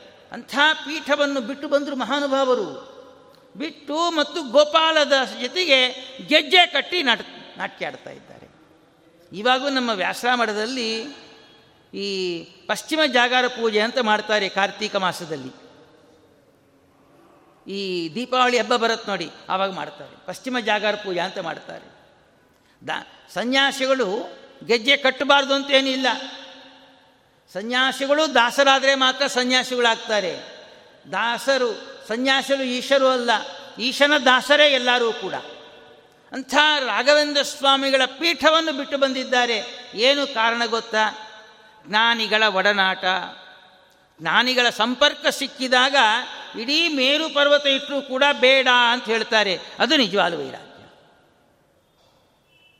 ಹೀಗೆ ಯಾಕೆ ಹೇಳ್ತಾ ಅಂದರೆ ನಮಗೆ ಆ ವೈರಾಗ್ಯನೇ ಇಲ್ಲ ರೀ ನೀವು ಎಷ್ಟು ದಿವಸ ಬದುಕ್ತೀವೋ ಗೊತ್ತಿಲ್ಲ ನಿಮಗೆ. ಇಂಥ ನಮ್ಮ ಗೋಪಾಲದಾಸರ ಚರಿತ್ರೆಯನ್ನು ಕೇಳಿದಾಗ ಇಂಥ ವ್ಯಾಸತೀರ್ಥರ ರಾಘವೇಂದ್ರ ಸ್ವಾಮಿಗಳ ಸನ್ನಿಧಾನದಲ್ಲಿ ಗೋಪಾಲದಾಸರು ಒಳಗೆ ಬಂದು ಸೇರಿಕೊಳ್ತಾರೆ. ಹೊರಗಿನ ಗೋಪಾಲದಾಸರ ಒಳಗೆ ಸೇರಿಕೊಂಡು ಅವರ ಶಬ್ದಗಳಿಂದ ಕಿವಿಯಲ್ಲಿ ಗಿರ್ ಗಿರ್ ಅಂತಿರುತ್ತಾ ವೈರಾಗ್ಯ ಬರುತ್ತೆ. ಸಾಕು ಜೀವನ ಸಂಪಾದನೆ ಮಾಡಿದ್ದು ಸಾಕು. ಸುಖಪಟ್ಟಿದ್ದು ಸಾಕು. ನಿಜವಾದ ಸುಖಕ್ಕಾಗಿ ಪ್ರಯತ್ನ ಮಾಡೋಣ ಅಂಥೇಳಿ ನಮಗೆ ಗೋಪಾಲದಾಸ ಅನುಗ್ರಹ ಮಾಡ್ತಾರೆ. ಅದಕ್ಕೆ ಕೇಳ್ತಾರೆ ತ್ಯಾಗ ಭೋಗ ಸಮಾಯುಕ್ತಂ ಭಾಗಣ್ಣಾರ್ಯ ಗುರುಂ ಭಜೆ. ತ್ಯಾಗ ಭೋಗ. ಏನು ಬೇಕಾದ್ರೆ ನಲವತ್ತು ವರ್ಷ ತ್ಯಾಗ ಮಾಡಿದ್ರು ಆಯುಷ್ಯನ್ ಮುಂದೆ ಬರುತ್ತೆ ವಿಚಾರ. ನಿನ್ನೆ ಬಂತು ನಮಗೆ. ನಲವತ್ತು ವರ್ಷ ಯಾರು ಬೇಕಾದ್ರೆ ಸೈಟ್ ಕೊಡ್ತಾರೆ, ಇಡೀ ಆಸ್ತಿಯನ್ನು ಕೊಡ್ತಾರೆ ಆಯುಷ್ಯನ್ನು ಯಾರನ್ನು ಕೊಡ್ತಾರೆ ಅಂದರೆ ಕೊಡೋದೇ ಇಲ್ಲ. ತ್ಯಾಗ ಅಂದರೆ ನಮ್ಮ ತ್ಯಾಗ ಇಸ್ ಟು ಭಾಗಣ್ಣ ಗೋಪಾಲದಾಸರು ನಾವು ಐವತ್ತು ರೂಪಾಯಿ ಬ್ರಾಹ್ಮಣರು ಮನೆಗೆ ಬಂದು ಊಟ ಮಾಡಿದ್ದಕ್ಕೆ ಐವತ್ತು ರೂಪಾಯಿ ಕೊಡೋದಕ್ಕೆ ನಮಗೆ ಕೈ ಬರ್ತಾ ಇಲ್ಲ. ಹೀಗೆ ನಮ್ಮ ಗೋಪಾಲದಾಸರಂದರೆ ತ್ಯಾಗಕ್ಕೆ ಮಹಾ ಜ್ಞಾನಿಗಳಾಗಿದ್ದಾರೆ. ಆದ ನಂತರದಲ್ಲಿ ಅವನು ಉದ್ಧಾರ ಆದರು. ಹೀಗೆ ಮತ್ತು ಮಂತ್ರಾಲಯ ಪ್ರಭುವನ ದರ್ಶನ ಮಾಡಲಿಕ್ಕೆ ಹೊರಟಿದ್ದಾರೆ ನಮ್ಮ ಗೋಪಾಲದಾಸರು ಸೀನಪ್ಪದಾಸರು, ದಾಸಪ್ಪದಾಸರು. ಮೂರು ಜನ ಹೊರಟಿದ್ದಾರೆ. ಅಲ್ಲಿ ಒಬ್ಬ ಗೌಡ ಅಂತೇಳಿ ಅವನು ಬಹಳ ಉದರ ಶೂಲ ವ್ಯಾಧಿ ಹೆಚ್ಚಾಯಿತು ಅವನಿಗೆ. ಏನು ಬಂದರೂ ಕೂಡ ನೋಡಿ, ಅವರಿಗಿರೋ ಪ್ರಜ್ಞೆ ನಮಗೆ ಇಲ್ಲ. ಹೊಟ್ಟೆ ನೋವು ಬಂದ್ರಿ, ಏನೇ ಬರೆದ್ರು ಕೂಡ ಆ್ಯಂಬುಲೆನ್ಸಿಗೆ ಫೋನ್ ಮಾಡ್ತೀವಿ ಅಲ್ಲಿ, ವಾಯುದೇವರಿಗೆ ಸ್ಮರಣೆ ಮಾಡಬೇಕು ಜ್ಞಾನ ಇಲ್ಲ ನಿಮಗೆ. ಹನುಮಾನ ನೆನೆದರೆ ಹಾರಿ ಹೋಗುವುದು ಭೀತಿ. ಸಾಮಾನ್ಯ ವ್ಯಕ್ತಿಗಳಿಗಿದೆ. ನಮಗೆ ಕಷ್ಟ ಬಂದರೆ ರಾಯರ ಪ್ರಾರ್ಥನೆ ಮಾಡೋದಿಲ್ಲ. ಎಲ್ಲ ಕೈ ಬಿಟ್ಟರೆ ಮಾತ್ರ ಮಠಕ್ಕೆ ಬರ್ತೀವಿ ನಾವು. ಆ ಗೌಡ ನೋಡಿದ್ದಾನಂತೆ ನನಗೇನು ನನ್ನ ಹೊಟ್ಟೆ ನೋವು ಕಡಿಮೆ ಆಗ್ತಾ ಇಲ್ಲ. ರಾಘವೇಂದ್ರ ಸ್ವಾಮಿಗಳೇ, ಹೊಟ್ಟೆ ನೋವು ಕಡಿಮೆ ಆದರೆ ಲಕ್ಷ ಬ್ರಾಹ್ಮಣರು ಭೋಜನ ಮಾಡಿಸ್ತೇನೆ ಅಂತೇಳಿ ಹರಿಕೆ ಮಾಡಿಕೊಂಡ. ಅದು ಭಕ್ತಿ ಅಂದರೆ ಎಲ್ಲ ಎಲ್ಲರೂ ಕೈ ಬಿಟ್ಟ ನಂತರದಲ್ಲಿ ನಾವು ದೇವರತ್ತಿ ಬರ್ತೀವಿ ನಾವು. ಕೂಡಲೇ ವಾಸಿ ಆಗೋಗ್ಬಿಡ್ತು ಅವನಿಗೆ. ಅವನ ಸ್ಥಿತಿ ಎಂತಾದ್ದಂದರೆ ಅವನು ಎರಡೊಪ್ಪತ್ತು ಊಟ ಮಾಡೋದೇ ಕಷ್ಟ ಅವನಿಗೆ. ಓ, ಈ ಬ್ರಾಹ್ಮಣರು ಭೋಜನದ ಭಾರಿ ಕಷ್ಟ ರೀ. ಭಾರಿ ಕಷ್ಟ, ಭಾರಿ ಪುಣ್ಯವೂ ಉಂಟು ಅದರಿಂದ. ಏನು ಮಾಡಬೇಕು? ನೋಡ್ತಾ ಇದ್ದಾನಂತೆ, ಮಹಾ ಪ್ರಚಂಡ ಆಗಿದ್ದ ಗೌಡ. ಸ್ವಾಮಿ ಹರಿಕೆನೂ ಮಾಡ್ಕೊಂಡ್ಬಿಟ್ಟೆ. ಆ ಹರಿಕೆ ತೀರಿಸಿಕೊಳ್ಳುವ ಜವಾಬ್ದಾರಿ ನಿಮ್ಮದೇ ಅಂತ ಹೇಳಿಬಿಟ್ಟ. ನನ್ನ ಕೈಲಿ ಆಗ್ತಾ ಇಲ್ಲ ಮಾಡೋದಕ್ಕೆ. ಏನು ಮಾಡಿ ಕೈಲಾಗಿದ್ದೆ ಸ್ವಾಮಿ, ನೀನೇ ಕಾಪಾಡಯ್ಯ ಅಂತ ಹೇಳ್ತೀವಿ. ಮಾಡೋದೆಲ್ಲ ಮಾಡಿಬಿಡ್ತೀವಿ. ಕೈ ಬೀರೋ ಬಿಟ್ಟರೆ ದೇವರೇ, ನೀನೇ ಕಾಪಾಡಯ್ಯ ಅಂತ ಹೇಳ್ತೀವಿ. ನೀನೇ ಕಾಪಾಡಬೇಕು. ನಿನ್ನ ಹರಿಕೆಯನ್ನು ನೀನೇ ತಿಳಿಸ್ಕೊ ಅಂತ ಹೇಳಿಬಿಟ್ರು. ರಾಯರು ಬಂದು ಸ್ವಪ್ನದಲ್ಲಿ, ಏ ಗೌಡ, ನಾಳೆ ಮೂರು ಜನ ಬರ್ತಾರೆ. ಅವರಿಗೆ ಊಟದ ವ್ಯವಸ್ಥೆ ಮಾಡಯ್ಯ, ಸಾಕು. ನಿನ್ನ ಲಕ್ಷ ಬ್ರಾಹ್ಮಣರ ಭೋಜನ ತೀರತ್ತೆ. ಎಲ್ಲ ಸಿದ್ಧತೆ ಮಾಡಿ ಇಟ್ಕೊಂಡಿದ್ದ ಪಾಪ. ಗೋಪಾಲದಾಸ್ ಹೇಳ್ತಾ ಇದ್ದಾರೆ, ಸೀನಪ್ಪ, ನೋಡು, ರಾಯರು ಒಳ್ಳೆ ಊಟ ಹಾಕಿಸ್ತಾರೆ ಅಂತ ಹೇಳ್ತಾ ಇದ್ದಾರೆ. ದಾಸಪ್ಪ ಹೇಳ್ತಾ ಇದ್ದಾರೆ, ಅಮ್ಮ ಮಾಡಿದ ಜೋಳದ ರೊಟ್ಟಿ ತಿಂದಂತೆ ಆಗತ್ತೆ ಅಂತ ಹೇಳ್ತಾ ಇದ್ದಾರೆ ನೋಡಿ, ಎಷ್ಟು ಜನ, ಎಲ್ಲ ಅಪರೋಕ್ಷ ಜ್ಞಾನಿಗಳೇ ರಂಗಪ್ಪ ದಾಸರು ಮಾತ್ರ ಅಪರೋಕ್ಷ ಜ್ಞಾನಿಗಳಲ್ಲ ಅವರಲ್ಲಿ. ಅವರು ಭಕ್ತರೇ, ಆದರೆ ಅಪರೋಕ್ಷ ಜ್ಞಾನಿಗಳಲ್ಲ. ಹೋದರು, ಏನಪ್ಪ, ಸಿದ್ಧತೆ ಮಾಡಿದ್ಯೇನೋ, ರಾಯರು ಹೇಳಿದಂತೆ ಅಂತ ಕೇಳ್ತಾ ಇದ್ದಾರೆ. ಅವನಿಗೆ ಬಹಳ ಆಶ್ಚರ್ಯ ಆಯಿತು ಆ ಗೌಡನಿಗೆ. ಆಯಿತು ಬುದ್ಧಿ, ಎಲ್ಲ ಸಿದ್ಧತೆ ಮಾಡಿಟ್ಟಿದ್ದ. ನಮ್ಮ ಗೋಪಾಲದಾಸರು ಪೂಜೆ ಮಾಡ್ತಾ ಇದ್ದಾರೆ. ಸೀನಪ್ಪ ದಾಸರು ಅಡಿಗೆ ಮಾಡ್ತಾ ಇದ್ದಾರೆ. ದಾಸಪ್ಪ ದಾಸರು ಬಲಸೇವೆ ಮಾಡ್ತಾ ಇದ್ದಾರೆ. ಮೈಲಿ ಕೆಲಸ, ಮಡಿಯ ಕೆಲಸ ಅಂದರೆ ಮೈಲಿ ಕೆಲಸಕ್ಕೆ ಇದ್ದೇ ಇರಬೇಕು ನೋಡಿ. ಎಲ್ಲರೂ ಮಡಿ ಇಟ್ಕೊಂಡ್ಬಿಟ್ರೆ ಮೈಲಿ ಕೆಲಸ ಮಾಡೋರು ಯಾರು ಹೇಳ್ರಿ? ಮೈಲಿಗೋರು ಇದ್ರೇ ಮಡಿ ಕೆಲಸ ನಡೆಯೋದು. ಹೀಗೆ ಒಬ್ಬರು ಪೂಜೆ, ಅಡಿಗೆ ಎಲ್ಲ ಮಾಡ್ತಾ ಇದ್ದಾರೆ. ನೈವೇದ್ಯ ಎಲ್ಲ ಆಯಿತು. ಊಟ ಮಾಡಿದ್ರು. ಅವನಿಗೆ ಪ್ರಸಾದ ಕೊಟ್ಟರು ದಕ್ಷಿಣೆ ಕೊಟ್ರಂತೆ. ನಿನ್ನ ಇಡೀ ಮೂರು ತಲೆಮಾರಿಗೆ ದಾರಿದ್ರ್ಯನೇ ಬರಲ್ಲ ಅಂತ ಆಶೀರ್ವಾದ ಮಾಡಿದ್ರು. ಸರಿ, ಊಟ ಮಾಡಿ ಹೊರಟ್ಬಿಟ್ರು ನೋಡಪ್ಪ, ನಿನ್ನ ಲಕ್ಷ ಬ್ರಾಹ್ಮಣರ ಹರಿಕೆ ಯುತಿಗೆ ಮುಕ್ತಾಯ ಆಯಿತು, ಹೋಗು ಅಂತ ಹೇಳಿದ್ರಂತೆ. ಸರಿ ಏನು ಬಾಯಿಂದ ಹೇಳಿಬಿಟ್ರೆ ಆಗತ್ತೇನ್ರಿ? ನೋಡಿ ಒಂದು ಲಕ್ಷ ರೂಪಾಯಿ ಬರುತ್ತೆ ಅಂದ್ರೆ ಆಗೋಗ್ಬಿಡುತ್ತಾ? ಲಕ್ಷ ರೂಪಾಯಿ ಕಾಣಿಸಿದ್ರೆ ನಂಬೋದಿಲ್ಲ ನಾವು. ಇದು ಕೋಟಾ ನೋಟೋ, ನಿಜ ನೋಟೋ ಅಂತ ಸಂಶಯ ಬೇರೆ ಅದರಲ್ಲಿ ನಮಗೆ. ಹೇಗೆ ಅಂದರೆ ಒಂದೊಂದೇ ಎಲೆಯನ್ನು ತೆಯ್ತಾ ಇದ್ದಾನೆ ಆ ಗೌಡ, ದಂಪತಿಗಳು. ಲಕ್ಷ ಎಲೆ ಬಂದಿದೆ ನೋಡಿ ಅವರಿಗೆ. ಅಲ್ಲ ರೀ, ಇದು ಹೇಗೆ ಸಾಧ್ಯ ಇದು? ಏನೋ ಕಾಶಿ ಮಜಲಿ ಕಥೆ ಹೇಳ್ತಾ ಇದ್ದೀರಲ್ಲ ನೀವು. ಇದು ಹೇಗೆ ಸಾಧ್ಯ? ಈ ವಿಚಾರಕ್ಕೆ ಉತ್ತರ ಎಲ್ಲಿ ಸಿಗತ್ತೆ ಅಂದರೆ ಛಾಂದೋಗ್ಯೋಪನಿಷತ್ತಲ್ಲಿ ಉತ್ತರ ಸಿಗುತ್ತೆ ಇದಕ್ಕೆ ನಮಗೆ. ಒಬ್ಬ ಬ್ರಾಹ್ಮಣನಾದವನು ಊಟ ಮಾಡಿದ್ರೆ ಏನು ಫಲ ಅಂತ ಹೇಳ್ತಾರೆ. ಐವತ್ತು ಸಾವಿರ ಅಶ್ವಮೇಧ ಯಾಗದ ಫಲ ಬರ್ತಾ ಇದೆ. ಇದಕ್ಕೆ ವೈಶ್ವಾನರ ಯಜ್ಞ ಅಂತ ಕರೀತಾರೆ. ನಾವು ಊಟ ಮಾಡೋದು ಇದಲ್ಲ ಅದು ವೈಶ್ವಾನರ ಯಜ್ಞ. ನಾವು ಊಟ ಮಾಡೋದ್ರಿಂದ ಋಷಿ ಋಣ ದೇವಋಣ ಪಿತೃಋಣ ಈ ಮೂರು ಋಣಗಳಿಂದ ನಾವು ಹೊರಗೆ ಬರ್ತಾ ಇದ್ದೇವೆ. ಅದಕ್ಕೆ ನೋಡಿ ಬ್ರಾಹ್ಮಣ ಊಟ ಅಂದರೆ ಹನ್ನೆರಡುವರೆ ಒಂದು ಗಂಟೆ ಊಟ. ಹತ್ತು ಗಂಟೆ ಯಾರು ಊಟ ಮಾಡೋದೇ ಇಲ್ಲ. ಯಾಕೆ ಹೇಳಿ? ಆ ಪಿತೃಋಣವನ್ನು ಪಿತೃದೇವತೆಗಳು ತೃಪ್ತರಾಗಬೇಕಾಗಿದ್ದರೆ ಅಪರಾಹ್ನದಲ್ಲೇ ಊಟ ಮಾಡಬೇಕು. ಯಾವ ಮಠದಲ್ಲಿ ಹತ್ತು ಗಂಟೆ ಊಟ ಅಂತ ಬೋರ್ಡ್ ಹಾಕಿದ್ದಾರೋ ನೋಡಿ ನೀವು. ಧನುರ್ಮಾಸದಲ್ಲಿ ಮಾತ್ರ ಹಾಕ್ತಾರಷ್ಟೇ ಎಲ್ಲಿ ನೋಡಿದ್ರೆ ಹನ್ನೆರಡುವರಿಂದ ಒಂದು ಗಂಟೆ ಒಳಗೆ ಊಟ. ಯಾಕೆ ಕಾರಣ ಇದೆ ಇನ್ನೇನಿಲ್ಲ. ಈ ವೈಶ್ವಾನರ ಯಜ್ಞದ ಫಲ. ಯಾರಾದರೆ ಪ್ರಾಣ ಯಸ್ವಾಹ ಅಪಾನ ಯಸ್ವಾಹ ವ್ಯಾನ ಯಸ್ವಾಹ ಉದಾನ ಯಸ್ವಾಹ ಸಮಾನ ಯಸ್ವಾಹ ಅಂತ ಆಹುತಿಯನ್ನು ಯಾರಾದರೆ ಸ್ವೀಕಾರ ಮಾಡ್ತಾರೋ, ಒಂದೊಂದು ಆಹುತಿಗೆ ಹತ್ತು ಸಾವಿರ ಅಶ್ವಮೇಧ ಯಾಗದ ಫಲ. ಹೆಣ್ಣು ಮಕ್ಕಳು ಇಲ್ಲಲ್ರಿ ಅಂದರೆ ಅವರು ಊಟ ಮಾಡಿದ್ರೆ ಆ ಫಲ ಬಂದ್ಬಿಡತ್ತೆ.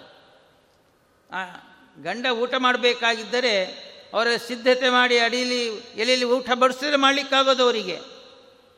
ಹೀಗೆ ಆ ಕೇವ ಮಿನಿಮಮ್ ಅಂದರೂ ಕೂಡ ಒಂದು ಕುಟುಂಬದಲ್ಲಿ ಐದು ಜನ ಇದ್ದೇ ಇರ್ತಾರೆ. ಗಂಡ, ಹೆಂಡತಿ, ತಂದೆ, ತಾಯಿ, ಒಬ್ಬ ಮಗ. ಮಿನಿಮಮ್ ಹೇಳ್ತಾ ಇರೋದು. ಇದಕ್ಕೆ ಕುಟುಂಬ ಅಂತ ಹೇಳ್ತಾರೆ. ಬರೇ ಗಂಡ, ಹೆಂಡತಿ ಇಬ್ಬರೇ ಇದ್ದರೆ ಕುಟುಂಬ ಅಂತ ಹೇಳೋದಿಲ್ಲ ನೋಡಿ. ನಾನು ಹೇಳ್ತಾರೆ ಅದನ್ನು. ಕುಟುಂಬ ಅಂದರೆ ಗಂಡ, ಹೆಂಡತಿ, ತಂದೆ, ತಾಯಿ, ಮಕ್ಕಳು ಅತಿಥಿಗಳಿದ್ದರೆ ಮಾತ್ರ ಕುಟುಂಬ. ಹೀಗೆ ಐದು, ಒಂದು, ಒಪ್ಪತ್ತು. ಈ ಐದು ಜನ ಊಟ ಮಾಡಿದ್ರೆ ಎಷ್ಟು ಅಶ್ವಮೇಧ ಯಾಗದ ಫಲ ಬರ್ತಾ ಇದೆ?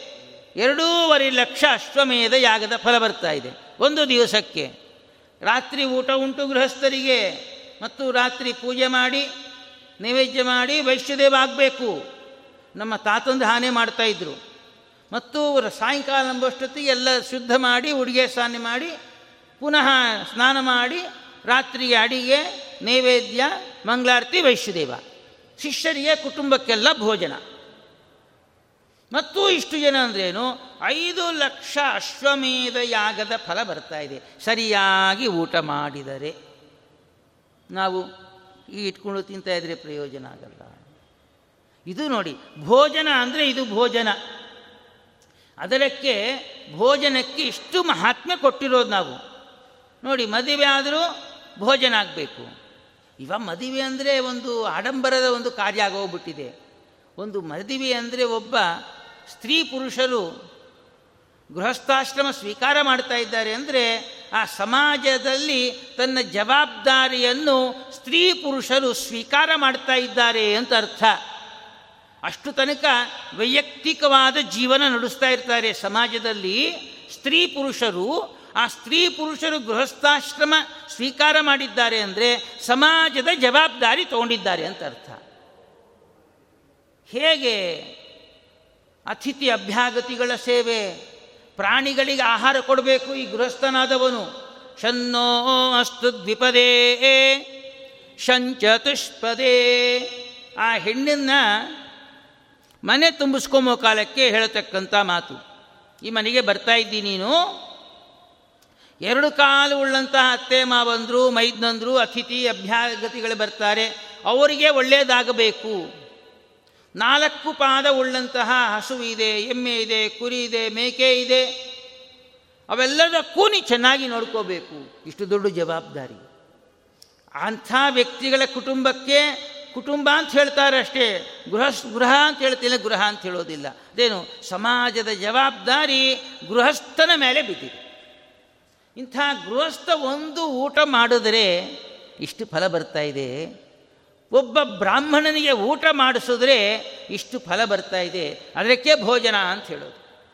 ಮದುವೆಗೆ ಭೋಜನ, ಬ್ರಾಹ್ಮಣರ ಭೋಜನ, ಹೆಣ ಬಿದ್ದರೂ ಬ್ರಾಹ್ಮಣರ ಭೋಜನ, ಹೆಣ ಬಿದ್ದಿದ ಕೂಡಲೇ ಮಾಡಬೇಕಾದ ಕೆಲಸ ಏನು ಗೊತ್ತಾ ನಾವು? ಮುಂಚೆ ಬ್ರಾಹ್ಮಣರ ಭೋಜನಕ್ಕೆ ವ್ಯವಸ್ಥೆ ಮಾಡಬೇಕು. ಸ್ವಾಮಿ, ತಾವು ಆ ಜೀವಕ್ಕೆ ಒಳ್ಳೆಯ ಊಟ ನಿಮ್ಮನ್ನು ಮಾಡಿ. ಬೇಕಾದ ಪದಾರ್ಥಗಳನ್ನು ಅಥವಾ ಹಣವನ್ನು ಮುಂಚೆ ಕಳಿಸಿಬಿಡಬೇಕು ಅವರಿಗೆ. ಹೆಣ ಬಿತ್ತು ಅಂದರೆ ನಾವು ಬೇರೆದಕ್ಕೆ ಡಾಕ್ಟ್ರಿಗೆ ಇದು ಮಾಡಬಾರ್ದು. ಮುಂಚೆ ಬ್ರಾಹ್ಮಣರ ಭೋಜನ ವ್ಯವಸ್ಥೆ ಆಗಬೇಕು. ಆ ಜೀವ ದೇಹದಿಂದ ಹೋದ ಕೂಡ ಹಪ್ಪ ಹಪ್ಪ ಹಪ್ಪ ಹಸಿವಿ ಒದ್ದಾಡ್ತಾ ಇರುತ್ತೆ. ಬ್ರಾಹ್ಮಣರು ಊಟ ಮಾಡಿದಾಗ ಅದು ಶಾಂತವಾಗಿರುತ್ತೆ. ಆ ಚಿತಿಯಲ್ಲಿ ತನ್ನ ದೇಹ ಸುಡ್ತಾ ಇದ್ದರೆ ಬೊಬ್ಬೆ ಹೊಡೆಯುತ್ತೆ. ಆ ಊಟ ಮಾಡಿದಾಗ ಸಂತೋಷ ಆಗುತ್ತೆ. ಇದು ನಮಗೆ ಗೊತ್ತೇ ಇಲ್ಲ, ನಿಮಗೆ ಹೀಗೆ ಹೇಳಿದ್ರೆ ಆಚಾರ ತಮ್ಮ ಹೊಟ್ಟೆ ಹುರ್ಕೊಳ್ಳಿಕ್ಕೆ ಏನೋ ಶಾಸ್ತ್ರ ಮಾಡ್ತಾರೆ ಅಂತ ಹೇಳ್ತಾರೆ. ಸ್ವಲ್ಪ ಶಾಸ್ತ್ರೀಯ, ಶಾಸ್ತ್ರ ಉಳ್ಳಂಥ ಮನೆಯಲ್ಲಿ ಹೆಣ್ಣು ಬಿದ್ದಿದ ಕೂಡಲೇ ಊಟದ ವ್ಯವಸ್ಥೆ ಮಾಡಿಬಿಡ್ತಾರೆ ಬ್ರಾಹ್ಮಣರಿಗೆ. ಆ ಜೀವ ಹೋಯ್ತು ಅಂದರೆ ಮಾಡೋ ಕೆಲಸ ಮುಂಚೆ ಅದು. ಅನಂತರದಲ್ಲಿ ಪುರೋಹಿತನ ಕರೆಯೋದು ಅವೆಲ್ಲ ಮಾಡ್ತಾರೆ. ಹೀಗೆ ಆ ಬ್ರಾಹ್ಮಣರು ಭೋಜನ ಅಂದರೆ ಎಷ್ಟು ವ್ಯವಸ್ಥೆ ಇದೆ. ಅವನು ಊಟ ಮಾಡಿದಾಗ ಗಂಧರ್ವರು, ದೇವತೆಗಳು, ಋಷಿಗಳು ಎಲ್ಲರೂ ಕೂಡ ವೈಕುಂಠವನ್ನು ಸೇರ್ತಾ ಇದ್ದಾರೆ. ಹೀಗೆ ಇದು ಬ್ರಾಹ್ಮಣರ ಭೋಜನ. ಇಷ್ಟು ಮಹಿಮೆ ಉಳ್ಳದ್ದಕ್ಕೆ ಆ ಗೌಡನಿಗೆ ಆ ಪುಣ್ಯ ಬಂತು. ಮತ್ತು ಹೊಳೆವನ ಕಟ್ಟಿ ಗಿರಿಯಮ್ಮನ ಕತೆ ಬರುತ್ತೆ. ಅದ್ಭುತವಾಗಿರುತ್ತೆ. ನಮಗೆ ಕಾಲಾವಕಾಶ ಇಲ್ಲ. ಆಗೋಗ್ಬಿಟ್ಟಿದೆ. ಇನ್ನು ಒಂದು, ಎರಡು ನಿಮಿಷ ಮಾತ್ರ ನಾನು ಎಕ್ಸ್ಟ್ರಾ ತಗೊಳ್ತಾ ಇದ್ದೇನೆ. ದಾಸರ ಚರಿತ್ರೆಯಲ್ಲಿ ಅವರು ಎಷ್ಟು ಹೇಳಿದ್ರೂ ಸಾಕಾದವರು. ಮತ್ತೊಂದು ಹೇಳ್ತಾ ಇದ್ದಾರೆ ಇಷ್ಟು ಹೇಳಿದಂತಲ್ಲಿ ಪ್ರತಿನಿತ್ಯದಲ್ಲಿ ಕೂಡ, ಆ ಸೀನಪ್ಪ ದಾಸರು ಕೇಳ್ತಾ ಇದ್ದಾರಂತೆ, ನೀವು ಮಹಾ ದೊಡ್ಡವರು, ನಿಮ್ಮ ಪೂರ್ವ ವೃತ್ತಾಂತವು ನಮಗೆ ಹೇಳಿ ಅಂತ ಹೇಳಿ. ಯಾಕಂದರೆ ಗೊತ್ತಾಗತ್ತೆ ಒಬ್ಬರು ಜೀವನ ಶೈಲಿ ನೋಡ್ತಾ ಇದ್ದರೆ ನಿಸ್ವಾರ್ಥ ಜೀವನ, ಯಾರನ್ನೂ ನಿಂದ ಮಾಡಲ್ಲ, ಶಾಂತವಾಗಿರ್ತಾರೆ. ಅವ್ರು ನೋಡಿದ್ರೆ ನಮಗೆ ಶಾಂತತ್ವ ಬರುತ್ತೆ ನಮಗೆ. ಒಳ್ಳೆ ಬೆಳೆದಿಂಗಳು ಹುಣ್ಣಿಮೆಯಲ್ಲಿ ಮಲ್ಲಿ ನಾವು ನಿಂತ್ಕೊಂಡಾಗ ತಣ್ಣಗಾಗತ್ತೋ ಇಲ್ಲೋ? ಎಷ್ಟೇ ಶಾಖ ಇದ್ದರೂ ಕೂಡ ಟೆರಸ್ ಮೇಲೆ ನಿಂತ್ಕೊಂಡ್ಬಿಡ್ತೀವಿ ಹಾಯಾಗಿರುತ್ತೆ ಎಷ್ಟೇ ಬಿಸಿಲು ಕಾಲ ಇದ್ದರೂ ಕೂಡ. ಅದರಂತೆ ಎಷ್ಟೇ ತಾಪ ಇದ್ದರೂ ಕೂಡ ಅಂತಹ ಜ್ಞಾನಿಗಳ ದರ್ಶನ ಅವರ ನೋಟ ನಮ್ಮ ಮೇಲೆ ಬಿದ್ದಾಗ ನಾವು ಶಾಂತರಾಗ್ತೇವೆ. ತಾವು ಯಾರು ಅಂತ ಪ್ರಶ್ನೆ ಮಾಡ್ತಾ ಇದ್ದಾರೆ. ಅದಕ್ಕೆ ತಮ್ಮ ಹದಿನಾಲ್ಕು ಜನ್ಮದ ವೃತ್ತಾಂತವನ್ನು ಹೇಳ್ತಾ ಇದ್ದಾರೆ. ನಾನು ಎರಡು ಜನ್ಮದಲ್ಲಿ ಮ್ಲೇಂಛನಾಗಿ ಹುಟ್ಟಿದ್ದೆ, ಕಿರಾತಕನಾಗಿ ಹುಟ್ಟಿದ್ದೆ, ರಾಜನಾಗಿ ಹುಟ್ಟಿದ್ದೆ, ನಾಲ್ಕು ವಿಪ್ರ ಜನ್ಮಗಳನ್ನು ಪಡೆದಿದ್ದೆ. ಆ ನಾಲ್ಕು ವಿಪ್ರ ಜನ್ಮದಲ್ಲಿ ರುದ್ರದೇವರನ್ನು ಪೂಜೆ ಮಾಡಿದ್ದಕ್ಕೆ ಇವಾಗ ಹರಿದಾಸನಾಗಿದ್ದೆ. ನಾವೆಲ್ಲ ಇವತ್ತು ಪಾಠ ಪ್ರವಚನ ಮಾಡ್ತಾ ಇದ್ದೀವಂದರೆ ಹಿಂದಿನ ಜನ್ಮದಲ್ಲೋ ಅಥವಾ ಹಿಂದೆನೋ ನಾವು ರುದ್ರದೇವರಲ್ಲಿ ನಾವು ಸ್ಮರಣೆ ಮಾಡಿದ್ದಕ್ಕೆ ಇವತ್ತಿಲ್ಲಿ ಕೂತು ಪಾಠ ಪ್ರವಚನ ಮಾಡ್ತಾ ಇದ್ದೇವೆ. ಆ ರುದ್ರದೇವರ ಆಶೀರ್ವಾದ ಇಲ್ಲದೆ ಇದ್ದರೆ ಏನೂ ಆಗ್ತಾ ಇದ್ದಿಲ್ಲ. ಅಷ್ಟೇ ಅಲ್ಲ, ಅನಂತರದಲ್ಲಿ ನಾನು ವ್ಯಾಸತತ್ವಜ್ಞರ ಪೂರ್ವಾಶ್ರಮದ ಮಗನ, ಮಗನಾಗಿ ನಾನು ಹುಡ್ತೇನೆ. ಅನಂತರದಲ್ಲಿ ಈ ರಂಗಪ್ಪ ದಾಸರಿಂದ ನಮ್ಮ ವಂಶ ಮುಂದೆ ಬೆಳೆಯುತ್ತೆ. ಆ ರಂಗಪ್ಪ ದಾಸನ ವಂಶದಲ್ಲಿ ನಾನು ಜನ್ಮ ಹೊರತಾಳ್ತೇನೆ ಯಾವಾಗ ಬರ್ತೇನೆ? ಅಂದರೆ ನಮ್ಮ ವಂಶದಲ್ಲಿ ಹರಿದಾಸರ ಪಂಥದಿಂದ ಬಿಟ್ಟು ಹೋಗ್ತಾ ಇದ್ದಾರೆ. ಬಿಟ್ಟು ಹೋಗ್ತಾರೆ. ವೈದ್ಯರಾಗ್ತಾರೆ, ಜ್ಯೋತಿಷ್ಕರಾಗ್ತಾರೆ, ಪಾಚಕರಾಗ್ತಾರೆ, ಅಂದರೆ ಅಡಿಗೆ ಮಾಡೋರಾಗ್ತಾರೆ, ಪರಿಚಾರಕರಾಗ್ತಾರೆ. ಎಲ್ಲವನ್ನು ಹೇಳಿಬಿಟ್ರು ನೋಡಿ ನಾವು ಅಂದ್ಕೊಂತೀವಿ, ಇಷ್ಟು ದೊಡ್ಡ ವಂಶ ಹೀಗಾಗೋಯ್ತಲ್ಲ ಅಂತೇಳಿ. ಭಗವಂತನ ಸಂಕಲ್ಪ ಅಷ್ಟೇ. ರಾಜ ಭಿಕ್ಷುಕನಾಗ್ತಾನೆ ಭಿಕ್ಷುಕ ರಾಜನಾಗ್ತಾನೆ. ಇದು ಭಗವಂತನ ಸಂಕಲ್ಪ ಅಂತ ಸ್ಮರಣೆ ಮಾಡಬೇಕಷ್ಟೇ ಆಗಿ ನಾವು ವ್ಯತ್ಯಾಸವಾಗಿ ದುಃಖವನ್ನು ಪಡೆಯಬಾರದು ಯಾವ ಹೆಣ್ಣಾಗುವುದಕ್ಕೆ ಗತಿ ಇಲ್ಲದೆ ಮಣ್ಣಿನ ಪಾತ್ರೆ ನೀರನ್ನು ಕುಡಿತಾಳೋ ಅವಳ ವಂಶದಲ್ಲಿ ನಾನು ಮಗನಾಗಿ ಹುಡ್ತೇನೆ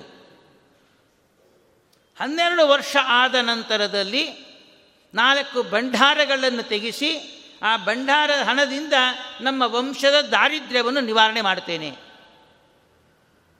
ನಾನು ಹೋದ ನಂತರದಲ್ಲಿ ಈ ಬಾವಿಯಲ್ಲಿ ನನ್ನ ಅಸ್ಥಿಗಳನ್ನು ಮಜ್ಜನ ಮಾಡಬೇಕು. ಇವಾಗೆ ಕಾಶಿಯಲ್ಲಿ ಹಾಕಬಾರದು. ನಾನು ಮುಂದಿನ ಈ ವಂಶದಲ್ಲಿ ಬರುವ ತನಕ ಯಾರೂ ನೀವು ಯಾರೂ ಕೂಡ ನಮ್ಮ ವಂಶದಲ್ಲಿ ಕಾಶಿ ಯಾತ್ರೆ ಮಾಡಬಾರದು. ನಾನೇ ಬಂದು ಈ ನನ್ನ ಅಸ್ಥಿಗಳನ್ನು ನಾನೇ ಕಾಶಿಯಲ್ಲಿ ನಿಮಜ್ಜನ ಮಾಡ್ತೇನೆ ಇಷ್ಟು ಹೇಳಿದ್ರು ಅವರೆಲ್ಲ ಕೂಡ. ಮಹಾನುಭಾವರು ನೋಡಿ. ಹೇಳಿ ಬ್ರಾಹ್ಮಣರು ಭೋಜನಕ್ಕೆ ವ್ಯವಸ್ಥೆ ಮಾಡಿದ್ರು. ದರ್ಭಾಸನ ಹಾಕ್ಕೊಂಡ್ರು. ಲಯ ಚಿಂತನೆ ಮಾಡ್ತಾ ಇದ್ದಾರೆ. ಒಬ್ಬ ತಮ್ಮ ಅಲ್ಲಿ ಕೂತಿದ್ದಾರೆ. ಯಾವಾಗ ದೇಹ ತ್ಯಾಗ ಮಾಡಿದ್ರೂ ಗೊತ್ತಾಗಿಲ್ಲ ಅವರಿಗೆ. ಲಯ ಚಿಂತನೆ ಮಾಡ್ತಾ ಈ ಪಾರ್ಥಿವ ಶರೀರವನ್ನು ಬಿಟ್ಟುಬಿಟ್ರು ನಮ್ಮ ಗೋಪಾಲದಾಸರು. ಇವಾಗೂ ಕೂಡ ಆ ಭಾವಿಯೆಲ್ಲ ಇದೆ ಅಲ್ಲಿ. ಇವಾಗ ಗೋಪಾಲದಾಸರು ಜನ್ಮ ತಾಳುವ ಕಾಲವೂ ಬಂದಿದೆ. ಮಹಾನುಭಾವರು ಯಾವ ಬರ್ತಾರೋ ಗೊತ್ತಿಲ್ಲ, ನಾವು ನೋಡ್ತೀವೋ ಇಲ್ಲೋ ಗೊತ್ತಿಲ್ಲ. ಅಂಥ ಮಹಾನುಭಾವರ ಜನ್ಮ ತಾಳುವ ಸಮಯವೂ ಬಂದಿದೆ. ಅದೇನಪ್ಪ ಅಂದರೆ ಪುಷ್ಯ ಬಹುಳ ಅಷ್ಟಮಿ ದಿವಸ. ಅವರು ದೇಹವನ್ನು ಪಾರ್ಥಿವೇಶನು ಬಿಟ್ಟಿದ್ದಾರೆ. ನಮ್ಮ ಇವರನ್ನು ಗಣೇಶ ಅಂಶ ಸಂಭೂತರು ಅಂತ ಹೇಳ್ತಾರೆ ಮಹಾನುಭಾವರು.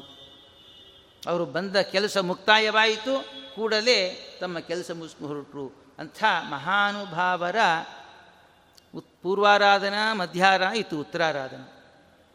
ಈ ಒಂದು ಆರಾಧನಾ ಪ್ರಯುಕ್ತ ನಾವೇನಾದರೆ ಒಂದು ಎರಡು ದಿವಸದ ಕಾಲ ಅವರು ಚರಿತ್ರೆ ಚಿಂತನೆ ಮಾಡಿದ್ದೇವೋ, ಆ ಚಿಂತನೆಯಲ್ಲಿ ಅವರ ಜೀವನ ಶೈಲಿ ಕಿಂಚಿತ್ತಾದರೂ ನಾವು ಅಳವಡಿಸಿಕೊಂಡಾಗ ಬಿಂಬಾಪರೋಕ್ಷ ಆಗತ್ತೋ ಬಿಡುತ್ತೋ ಗೊತ್ತಿಲ್ಲ. ಭಗವಂತನ ಅನುಗ್ರಹ ಮಾತ್ರ ಖಂಡಿತ ಆಗತ್ತೆ. ನಾಸತೆ ವಿದ್ಯತೆ ಭಾವೋ, ನಾ ಭಾವೋ ವಿದ್ಯತೆ ಸತಃ. ಒಳ್ಳೆಯ ಕೆಲಸಕ್ಕೆ ಕೆಟ್ಟ ಫಲ ಇಲ್ಲ. ಕೆಟ್ಟ ಕೆಲಸಕ್ಕೆ ಒಳ್ಳೆಯ ಫಲ ಇಲ್ಲ. ನಾವು ಹೇಗೆ ಮಾಡಲಿ? ಒಳ್ಳೆಯವರ ಚಿಂತನೆ ಮಾಡಿದ್ದೇವೆ, ಜ್ಞಾನಿಗಳ ಸ್ಮರಣೆ ಮಾಡಿಸಿದ್ದಾನೆ ಭಗವಂತ ಒಳ್ಳೆಯ ಫಲ ಸಿಕ್ಕೇ ಸಿಗತ್ತೆ. ಈ ಒಂದು ಜ್ಞಾನಯಜ್ಞಕ್ಕೆ ಅವಕಾಶ ಕೊಟ್ಟಂತಹ ನಮ್ಮ ಪೂಜ್ಯ ಶ್ರೀ ವಿದ್ ಶ್ರೀ ವಿದ್ಯಾಶ್ರೀ ತೀರ್ಥ ಶ್ರೀಪಾದಂಗಳವರ ಪಾದಪದ್ಮಗಳಲ್ಲಿ ಸಾಷ್ಟಾಂಗ ನಮಸ್ಕಾರ ಮಾಡ್ತಾ ಇದ್ದೇನೆ. ಈ ಎರಡು ದಿವಸದ ಮತ್ತು ಮಠದ ಆಡಳಿತ ಮಂಡಳಿ, ಸಿಬ್ಬಂದಿ ವರ್ಗ ಎಲ್ಲರೂ ಕೂಡ ವಿಶೇಷವಾದಂತಹ ಈ ಜ್ಞಾನಯಜ್ಞಕ್ಕೆ ಒತ್ತು ಕೊಟ್ಟಿದ್ದಾರೆ. ಅವರಿಗೆ ಅಭಿವಂದನೆ ಸಲ್ಲಿಸಿ ನನ್ನ ಈ ಎರಡು ಮಾತುಗಳನ್ನು ಮುಕ್ತಾಯ ಮಾಡ್ತಾ ಇದ್ದೇನೆ. ನಾಹಂಕರ್ತ ಹರಿಹೀಕರ್ತ ನಾಹಂಕಾರಯಿತ ಹರಿಹೀ ಕಾರಯಿತ ಏಷತೆ ಮನ್ಯಮನ್ಯವೇ ಸ್ವಾಹ